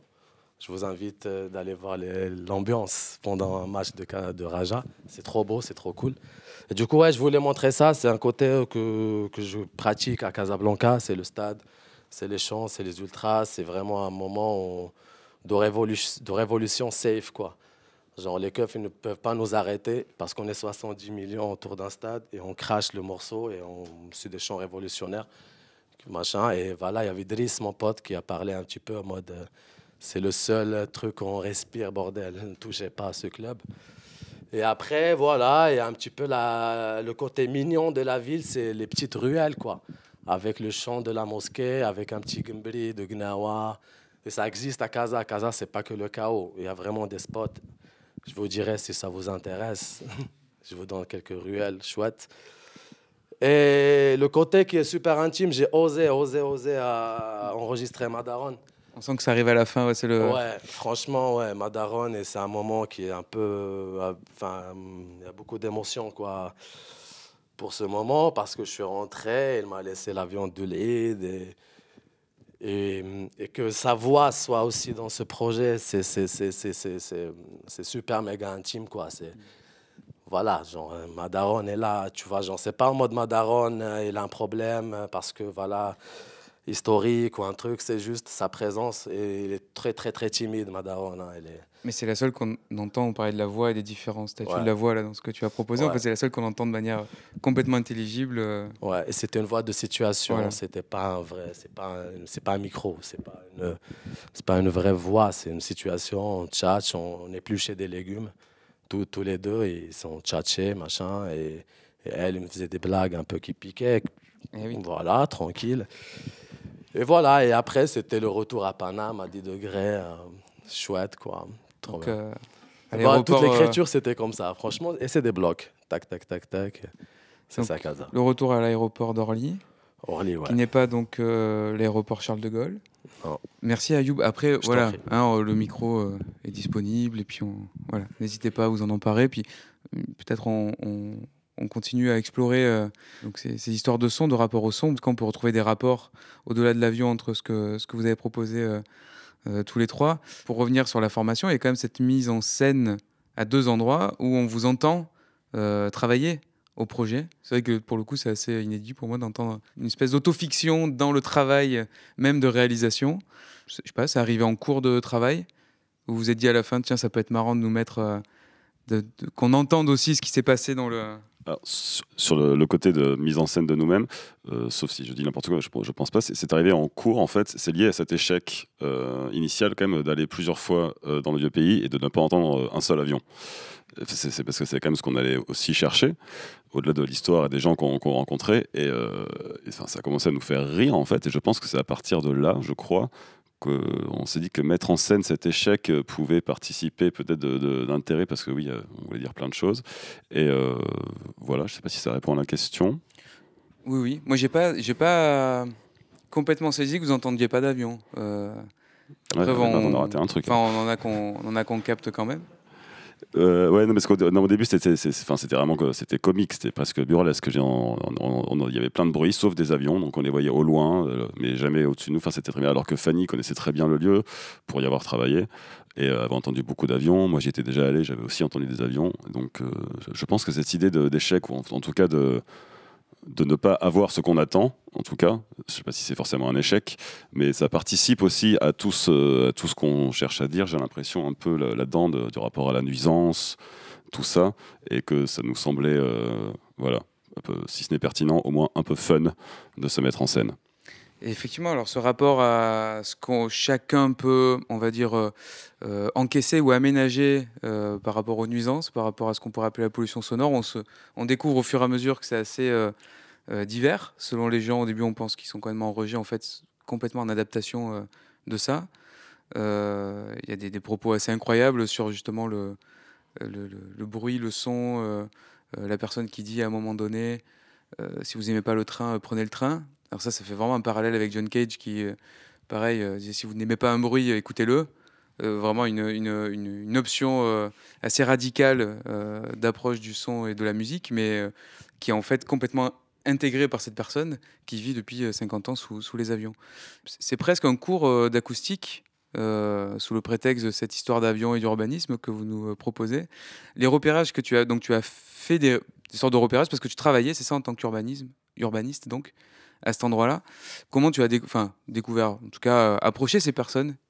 Eh ben, ouais, moi j'ai travaillé, euh, ouais, je pense un an et demi dans une étude urbaine qui était sur le vieux pays, où du coup il y avait un processus de concertation exactement comme celui qu'on entend à la fin du documentaire, et dans le cadre duquel j'ai rencontré pas mal d'habitants.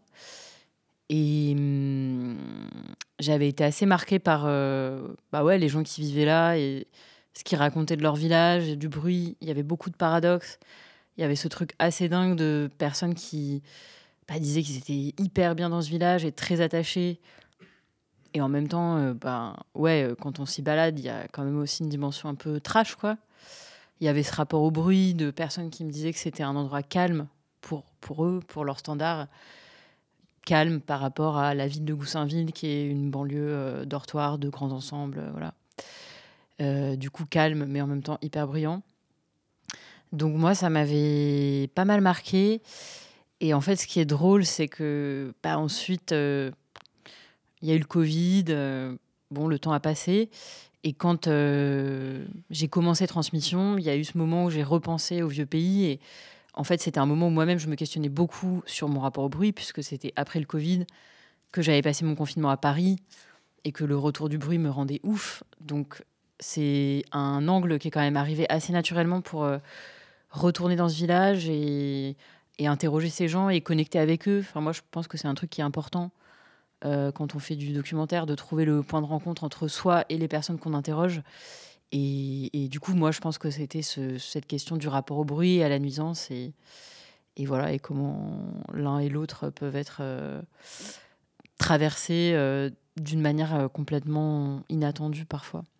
Et du coup, c'est vrai qu'il y a eu dans le documentaire ce- cette réflexion autour de, l'acoustique avec bah, une envie qui était aussi liée à notre formation d'un peu objectiver, de comprendre c'était quoi le bruit, c'était quoi des décibels, comment est-ce qu'on faisait pour mesurer tout ça? Parce qu'en plus, on était là, en vrai, euh, on est un peu des gags, quoi. On était là avec euh, nos zooms avec Pierre Vincent et on, on comprenait rien euh, à ce qui avait marqué sur nos zooms. Enfin, on se rendait compte qu'en fait, on savait pas ce que c'était un décibel. Et, du coup, voilà, il y a eu à cette démarche qu'on retrouve un peu dans le documentaire de d'aller interroger des experts. Ce qui était un moment assez bizarre parce qu'on s'est rendu compte que les experts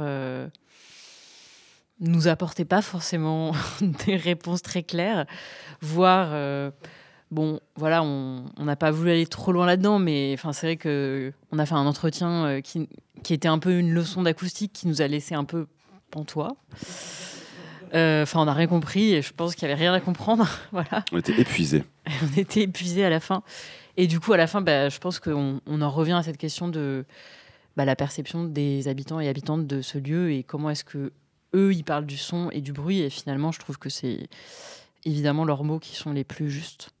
Et la composition avec euh, la composition, toutes les parties de composition avec les sons d'avion, moi je les trouve euh, su- super. Et ces espèces de couches comme ça qui, qui petit à petit nous envahissent et arrivent. Ça, ça fait vraiment euh, quelque chose de très efficace.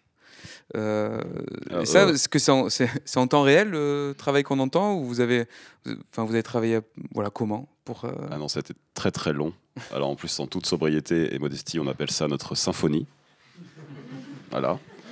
On était très On contents. sent le travail, évidemment. Et euh, non, mais ça nous a pris justement mais des heures, des heures, des heures, des heures, des heures sur, sur ce fameux logiciel Reaper. euh, de, de, enfin, c'était fou.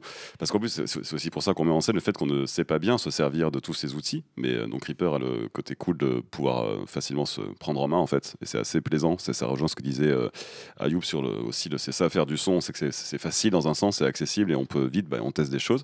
Donc là, on a testé beaucoup, beaucoup, beaucoup de choses pour arriver à un truc qui dure 1 minute 30, je pense, je sais même plus combien de temps il y a passé, mais c'était des, sessions de 3 heures à chaque fois. Quoi. Euh, mais c'était, trop bien. Et puis oui, il y a cette mise en abîme, le fait qu'on est en formation, enfin, ça a du sens aussi.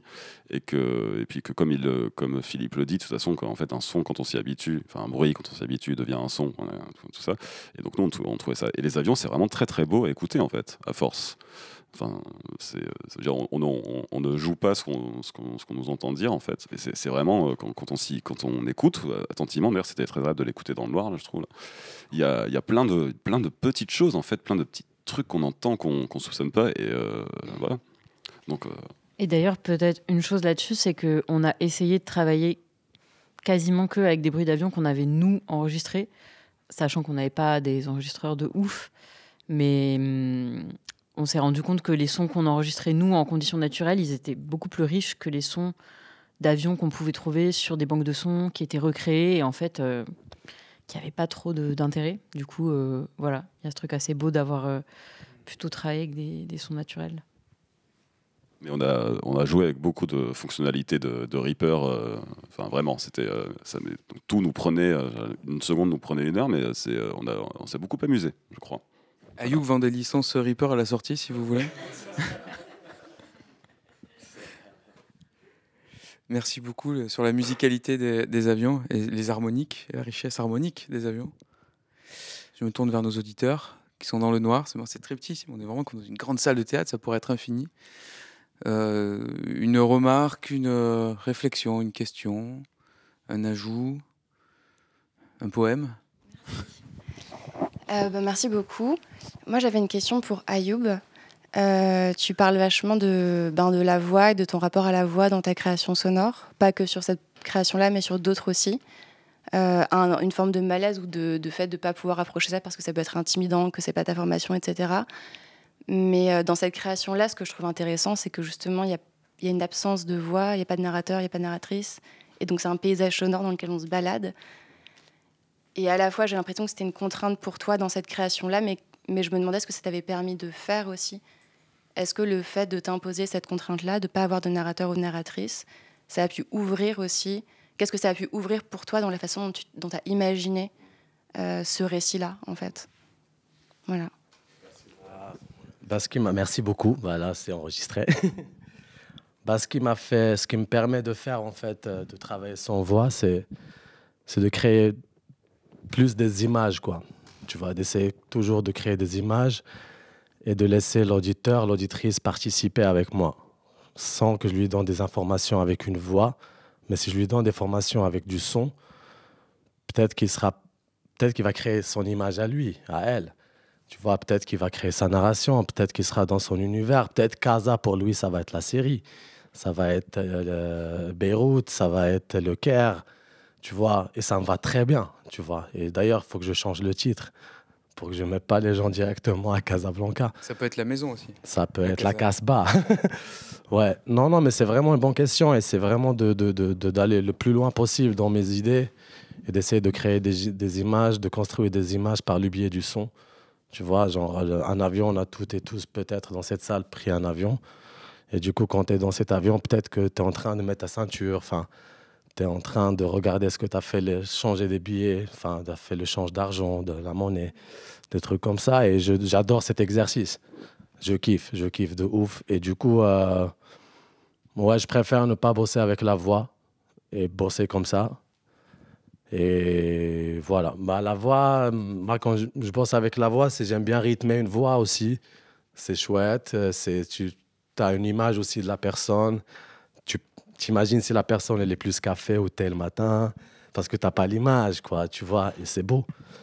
Ouais, bah, ça me permet de créer des images, ouais, de voilà, des univers comme ça. Et juste une dernière question. Euh, sur la durée totale de ta création sonore, la durée de la traversée dans les aéroports, elle est quand même assez longue. Ouais, ouais, ouais, mm. elle est assez longue, ouais. Sarah Lefer me l'a dit, mais elle m'a dit carte blanche, fais ce que tu veux quand même. Ouais, ouais, ouais, ça c'est vraiment. Moi j'ai pris l'avion, l'avion la première fois à 26 ans. Et c'était aussi un hommage à mes potes euh, de CD Moment qui n'ont jamais pris l'avion, qui écoutent Kaza, qui soient dans un avion, quoi. Voilà, c'était comme ça et je l'ai fait écouter à des potos ils étaient moi. C'est ça l'avion? C'est cheap. c'est pas ouf. voilà, que mes potes soient dans un avion euh, d'une manière sonore. Voilà, parce qu'on connaît, j'ai pas envie de parler des de mouvements au sud-nord. Mais ouais, ouais, ouais c'était vraiment, c'était exprès du, de l'aéroport qu'on monte les escaliers, qu'on se pose, qu'on a aussi les délires euh, de, de vente euh, là, du décollage aussi. Le décollage, c'était un moment. Moi, je suis diplômé de l'aéronautique, je suis aéronauticien. Enfin, je connais, jamais pris d'avion, mais je bossais, je faisais des. C'est vraiment la thématique ce soir ou quoi? L'aéronautique. C'est toi qui l'as fait au fur et à mesure, ça se construit. Euh. Ok, bah ouais. Et le moment du décollage, c'est un moment qui m'a beaucoup marqué. L'avion que je l'ai pris la première fois, c'était Bonjour Casa, Gombi Casa, avec Margot. Ouais, ça m'a vraiment marqué. Je voulais vraiment aller jusqu'au ce moment, jusqu'au moment du décollage, tu vois. Et ouais, c'était un bel. Euh, c'était c'était pour mes potos, ce, ce, ce, cette séquence. Quoi. Voilà. Bah, merci à tous les trois déjà. Vraiment beaucoup pour ces euh, deux voyages. Et euh, j'avais une, question plutôt au duo de Goussainville. Parce que je trouve que ça dialogue beaucoup, en fait, dans toute la pièce, que ça dialogue tout le temps entre vous, mais ça dialogue aussi entre les séquences. Euh, je pense notamment à un moment comme ça où euh, euh, vous êtes en, enregistrement tous les deux, vous cherchez du son, et puis il y a les, les, bah, les habitants de Goussainville aussi qui s'invitent dans la séquence. Et je, donc je me suis demandé si ce parti pris du dialogue, il était très écrit ou si ça s'était trouvé au montage Comment vous aviez euh, trouvé euh, cette harmonie-là? En fait, on savait quelles étaient les choses qu'on voulait évoquer à l'avance, plus ou moins. qu'il y avait qu'on comprenne l'histoire, qu'on s'intéresse à la nuisance, au bruit, au son, mais on n'avait pas vraiment pensé, je pense, à, la forme que ça prendrait, si ce serait dialogué ou pas. On, on savait qu'on faisait des interviews, Enfin, tout ça n'était pas vraiment clair euh, dans l'écriture avant de l'enregistrement et surtout avant de se mettre au montage. Je pense que c'est vraiment là où tout, a commencé à se mettre un peu en forme, enfin, j'ai l'impression. Euh, d'autant que, comme euh, Fanny l'a dit au début, on a vraiment tout fait tout le temps à deux. Donc c'est que ça va peut-être répondre à la question justement, puisque on est en permanence en train de dialoguer fatalement, puisqu'on travaille à deux, et donc peut-être que ça a joué, je ne sais pas, c'est peut-être un raisonnement pas très malin, mais donc voilà ce que je pouvais dire. Et peut-être moi ça m'évoque un autre truc, c'est que bah, du coup il y a eu cette idée un peu en cours de projet de nous enregistrer nous-mêmes en train de faire le projet et de mettre ces sons-là euh, dans le documentaire. Et ça c'était assez marrant à faire parce que du coup il y a un peu cette contrainte de ben, quand tu poses un enregistreur, du coup, tu parles pas de la même manière. Donc là, moi, en réécoutant, euh, j'ai l'impression qu'il y avait plein de moments catastrophiques où on entend qu'on essaye de jouer un peu ou de verbaliser des choses qui n'ont pas besoin de l'être. Euh, mais parce que c'est un exercice, quoi. Et, euh, et c'est aussi marrant de voir, ouais, bah, du coup, ces enregistrements qu'on a fait un peu à l'arrache de nous en posant un micro qui, je pense, si j'avais à les refaire, peut-être que je prendrais le son un peu différemment en travaillant plus euh, bah, ces situations et comment est-ce qu'on les rend euh, vivantes, euh, audibles, intelligibles. Mais, euh, mais voilà. En tout cas, ça pose un jalon dans l'archivage de cette histoire, alors oui, de l'aéronautique, mais alors comme euh, aussi euh, moment clé de le- de la conscience environnementale euh, du moment. Malgré ce qui se dit, euh, so- soit c'est l'espoir, soit le désespoir de cet habitant qui pense que le euh, flux des avions va diminuer. En fait, non. En ce moment, on sait que ça continue, ça repartit bien haut, que tout, va bien quoi de ce côté-là. Euh, donc je sais pas ce qu'il en est du quartier créatif et de ce projet-là. Mais est-ce qu'en le faisant, vous aviez aussi, parce que c'est jamais vraiment évoqué, il y a même pas le terme de pollution sonore, je crois, qui sort. Il y a vraiment ce rapport au bruit, enfin ça irrigue tout, Euh, mais il n'y a pas de, traces explicites. Enfin si, justement, il y a des traces plutôt, mais complètement euh, sensibles de ce rapport euh, à ce qui nous pollue, à ce qui euh, nous dépasse, à ce qui nous écrase, ce rappel de la deuxième moitié du XXe siècle où bon, bah, on a complètement... écrasé voilà un petit village qu'on a complètement oublié parce que il fallait construire un aéroport c'était ça le plus important malgré le prix du pétrole. L'archive est assez saisissante très actuelle. C'est très cher il y en a plus ça va pas mais on va continuer quand même est-ce que vous avez euh, volontairement euh, euh, rien rajouté à ce propos parce qu'on entend tout et c'est assez explicite? Ou alors ça vous échappe un peu et en fait c'est juste parce que c'est bah, le, le moment qu'on vit en fait on sort peut-être d'un déni pour euh, découvrir qu'on est en déni. Mais euh, je sais pas, sur cet aspect euh, relation euh, à l'écologie politique un peu, je sais pas. Si quand même cette question de la pollution sonore, ça nous a travaillé parce que quand on a commencé à bosser sur le projet, il y a eu quelques articles qui sont sortis euh, sur cette question de l'impact du bruit sur euh, la santé. Il y avait, euh, je sais plus, un chiffre complètement dingue sur. du coup, je vais dire n'importe quoi, mais voilà, le bruit fait perdre 10 ans d'espérance de vie en moyenne aux franciliens. Donc, du coup, il y avait un truc assez marrant de déjà se sentir directement concerné et de se poser cette question de ouais le- la pollution sonore euh, concrètement qu'est-ce que ça a comme conséquence sur euh, la santé? Et c'est vrai que c'est on a mis quelques extraits d'un expert qui nous parle de ça qui évoque notamment la question de l'impact sur euh, le sommeil sur les troubles de l'apprentissage. Enfin ça nous paraissait effectivement un truc assez important à faire entendre Nous, on, a tripé sur cette question du bruit et de la perception du bruit et, le fait que, en fait, les bruits d'avion, quand on les écoute, c'est beau. Et en même temps, on voulait que cette dimension euh, ben, un, peu, un peu critique quoi, de l'impact de la pollution sonore sur ce village et les gens qui y habitent, euh, elle ressorte aussi. Donc, j'espère que, voilà, j'espère que ça s'entend aussi, ce- cet aspect-là.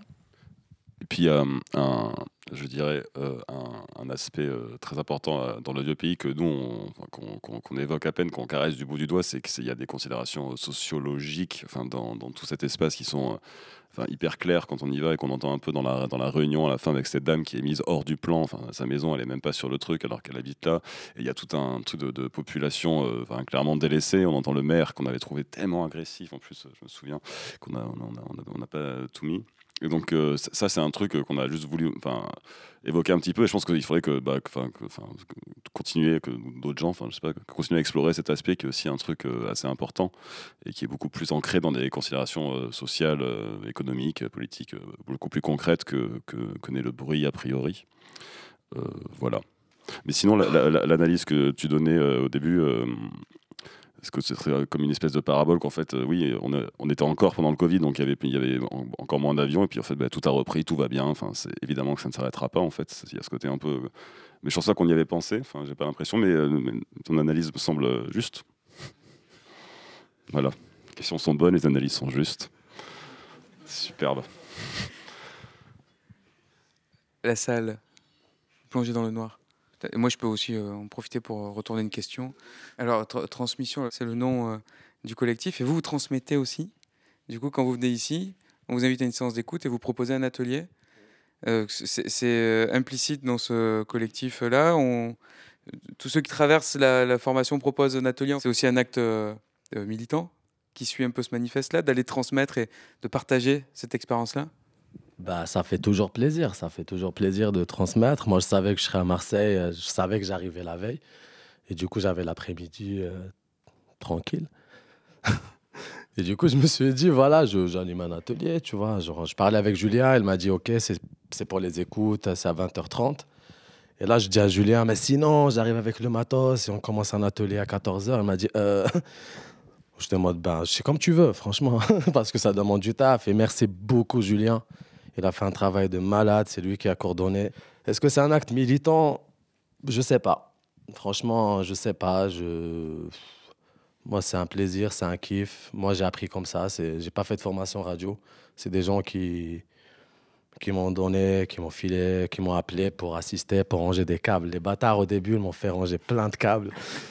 C'est un grand classique, hein, de l'approche du son, hein, quand même. Ouais, et après, voilà, c'est comme ça. Je sais pas, militant, c'est pour moi, c'est un gros mot. Peut-être pour le collectif transmission, on répondrait collectivement à cette question. Vous en pensez quoi, vous? Est-ce que c'est militant de faire des formations à prix libre ou... bah, En tout cas, je sais pas. Enfin, c'était pour le kiff, pour le plaisir, quoi. Ouais. Et euh, peut-être un, petit mot euh, euh, plus sur à vous, à, une question pour tous les trois au niveau plus formel. Et hum, cette, ces pièces qu'on a entendues, si ce n'est pas la première, en tout cas, c'est peut-être dans vos premières euh, euh, démarches artistiques et euh, voilà abouties. et je me demandais qu'est-ce qui reste hein, de ces premières fois? Là, vous l'avez écouté, peut-être vous l'avez pas entendu depuis quelques mois ou un an ou deux. Est-ce que, alors je pense qu'il y a des choses que vous avez déjà évoquées, mais des choses que vous avez tentées là et qui vont rester en fait, ou, d'autres choses euh, que vous comptez vraiment écarter. Euh, je pense par exemple, vous avez cité la fiction ou euh, cette idée de créer des images sans storytelling. Qu'est-ce que, voilà, dans quoi vous, vous avez envie de vous plonger maintenant et dont on a peut-être entendu des prémices ou des, ou des oui ou des non de, de ce que vous avez envie de creuser. Quoi? Le premier truc que je dirais là par rapport à, la question, c'est le fait d'avoir travaillé à deux, vraiment, euh, que- qui, un point euh, hyper important. Pour le coup, moi, avant, j'avais déjà fait un documentaire sonore, genre, en grande œuvre, bien sûr. Et euh, oui, on est content, on fait quelque chose et, euh, c'est fini, mais on, a, on était tout seul, il y a un côté satisfaisant, mais en fait, la satisfaction était mille fois plus importante, j'ai je trouvais, de le faire à deux. En plus, comme je dis, euh, les rares fois on en parle, euh, on est devenus copains en faisant ce truc. Enfin, c'est un, peu- un peu cool, il y a une histoire. Quoi. Et donc, c'est vraiment ce truc de, travail euh, collectif, du moins en binôme, et que j'ai trouvé passionnant et que j'aurais envie de creuser, en fait. Au-delà de questions plus formelles sur les traitements sonores et tout et tout. Et, voilà, après, en réécoutant, en réentendant le, le Casa d'Ayoub, je dis que c'est vraiment trop bien, justement, ce truc de paysage sonore et de, pas de narration par la voix, en fait, qui est vraiment. C'est très beau. hein. Et euh, et je me dis, tiens, ça sera à creuser, tout et tout. Mais vraiment, moi, le truc, euh, travail à deux, je trouve que c'est. euh, ou à plus, peut-être. Après, je pense que ça va être compliqué de monter un truc à trois, quand même. ça va être l'enfer. Et euh, euh, voilà ce que je pourrais dire, c'est tout. Euh, moi, c'est marrant parce que après ce projet-là, j'ai passé beaucoup de temps à travailler sur un projet toute seule. Mais j'ai beaucoup aimé travailler en binôme avec toi, Pierre-Vincent. Et hum, en fait, moi, je me suis rendu compte euh, il n'y a pas longtemps que j'avais pas mal de projets de son et de radio, mais qu'il n'y en avait plus aucun qui s'apparentait à une forme documentaire. Euh, ce que je sais pas très bien expliquer, mais hum, j'ai l'impression que dans ce projet-là euh, de Goussainville, ce qui m'a plu, c'est que en fait, on a passé quand même vraiment des heures avec les trois, quatre mêmes personnes et, avec aussi des personnes qui, je pense, avaient un, rapport peut-être voilà, au micro, à la parole, euh, qui était assez à l'aise. Enfin, il y a une des personnes qu'on entend, euh, Philippe, enfin, c'est un acteur. Moi, euh, là, quand je l'entends parler du bruit des avions, c'est incroyable. Et, hum, et du coup, moi, un des trucs qui m'intéresse le plus en ce moment, c'est de faire des ateliers radio et des ateliers de création. Enfin, du coup, des ateliers radio où, où- où la création, elle est partagée avec des gens qui ne sont pas forcément des pros de la radio, mais qui deviennent un peu euh, des co-auteurs, euh, co-autrices euh, avec moi. Et ça, j'ai l'impression finalement de l'avoir voilà, un, peu, un peu touché du doigt sur ce projet et d'avoir envie de le, creuser. Moi, je suis très content en fait parce que pour une fois, je me sens à l'aise sur un format. Et du coup, j'aimerais bien l'épuiser, ce format, et, et aussi de continuer dans, dans la transmission, dans la formation. Et voilà, de, qu'on, ra- qu'on raconte des histoires, qu'on, qu'on écrit des histoires, qu'on écrit un mixage, qu'on écrit dans le montage, qu'on, qu'on kiffe quoi. Qu'on kiffe soit- sans être vraiment dans un délire de faut que ce soit carré, faut que ce soit. Enfin, vraiment, genre, juste on kiffe et après on prend de la matière et on écoute et on dessine. Voilà, c'est un format que je kiffe beaucoup. Et de continuer à dans la formation.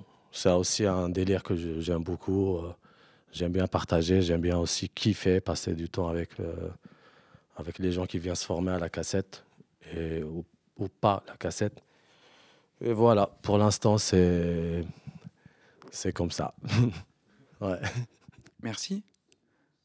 Est-ce que la salle euh, retourne à son silence? Merci beaucoup pour cet échange, merci pour ces écoutes.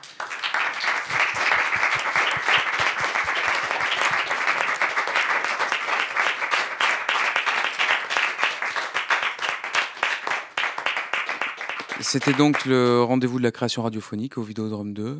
Merci encore d'être euh, d'être venu et puis au plaisir de vous re-recevoir à Marseille. Et moi, je dois dire merci à vous d'avoir organisé euh, ça, de nous l'avoir proposé, et euh, que c'est trop bien de faire des sessions d'écoute comme ça, qu'en plus c'est très agréable dans le noir avec le très bon son, et que j'espère qu'il y en aura plein d'autres et que c'est trop chouette. Et dans Donc, cette merci. chaîne de remerciements, Bravo. on va aussi remercier Jake qui était à la régie ce soir. Merci Jake. Et qui tient la, la salle. Merci.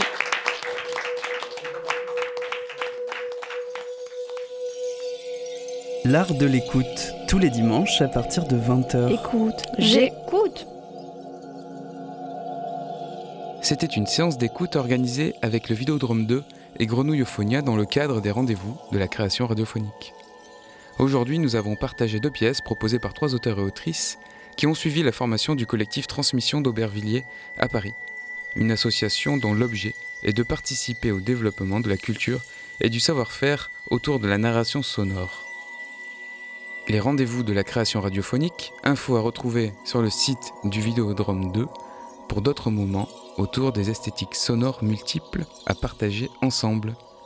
Toutes les émissions de l'art de l'écoute sont sur le site de Radio Grenouille et les plateformes de diffusion en ligne. Merci d'avoir partagé ce moment en notre compagnie. À très bientôt.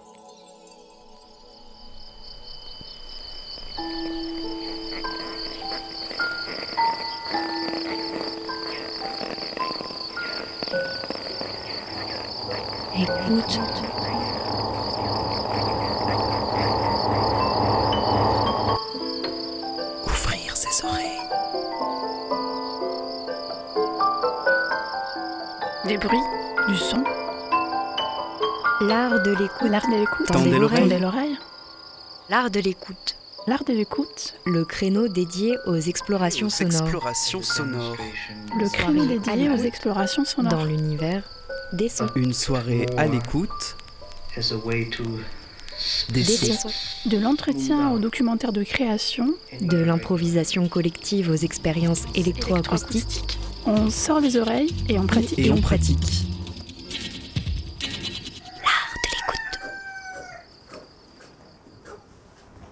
Une FM qui a de l'oreille.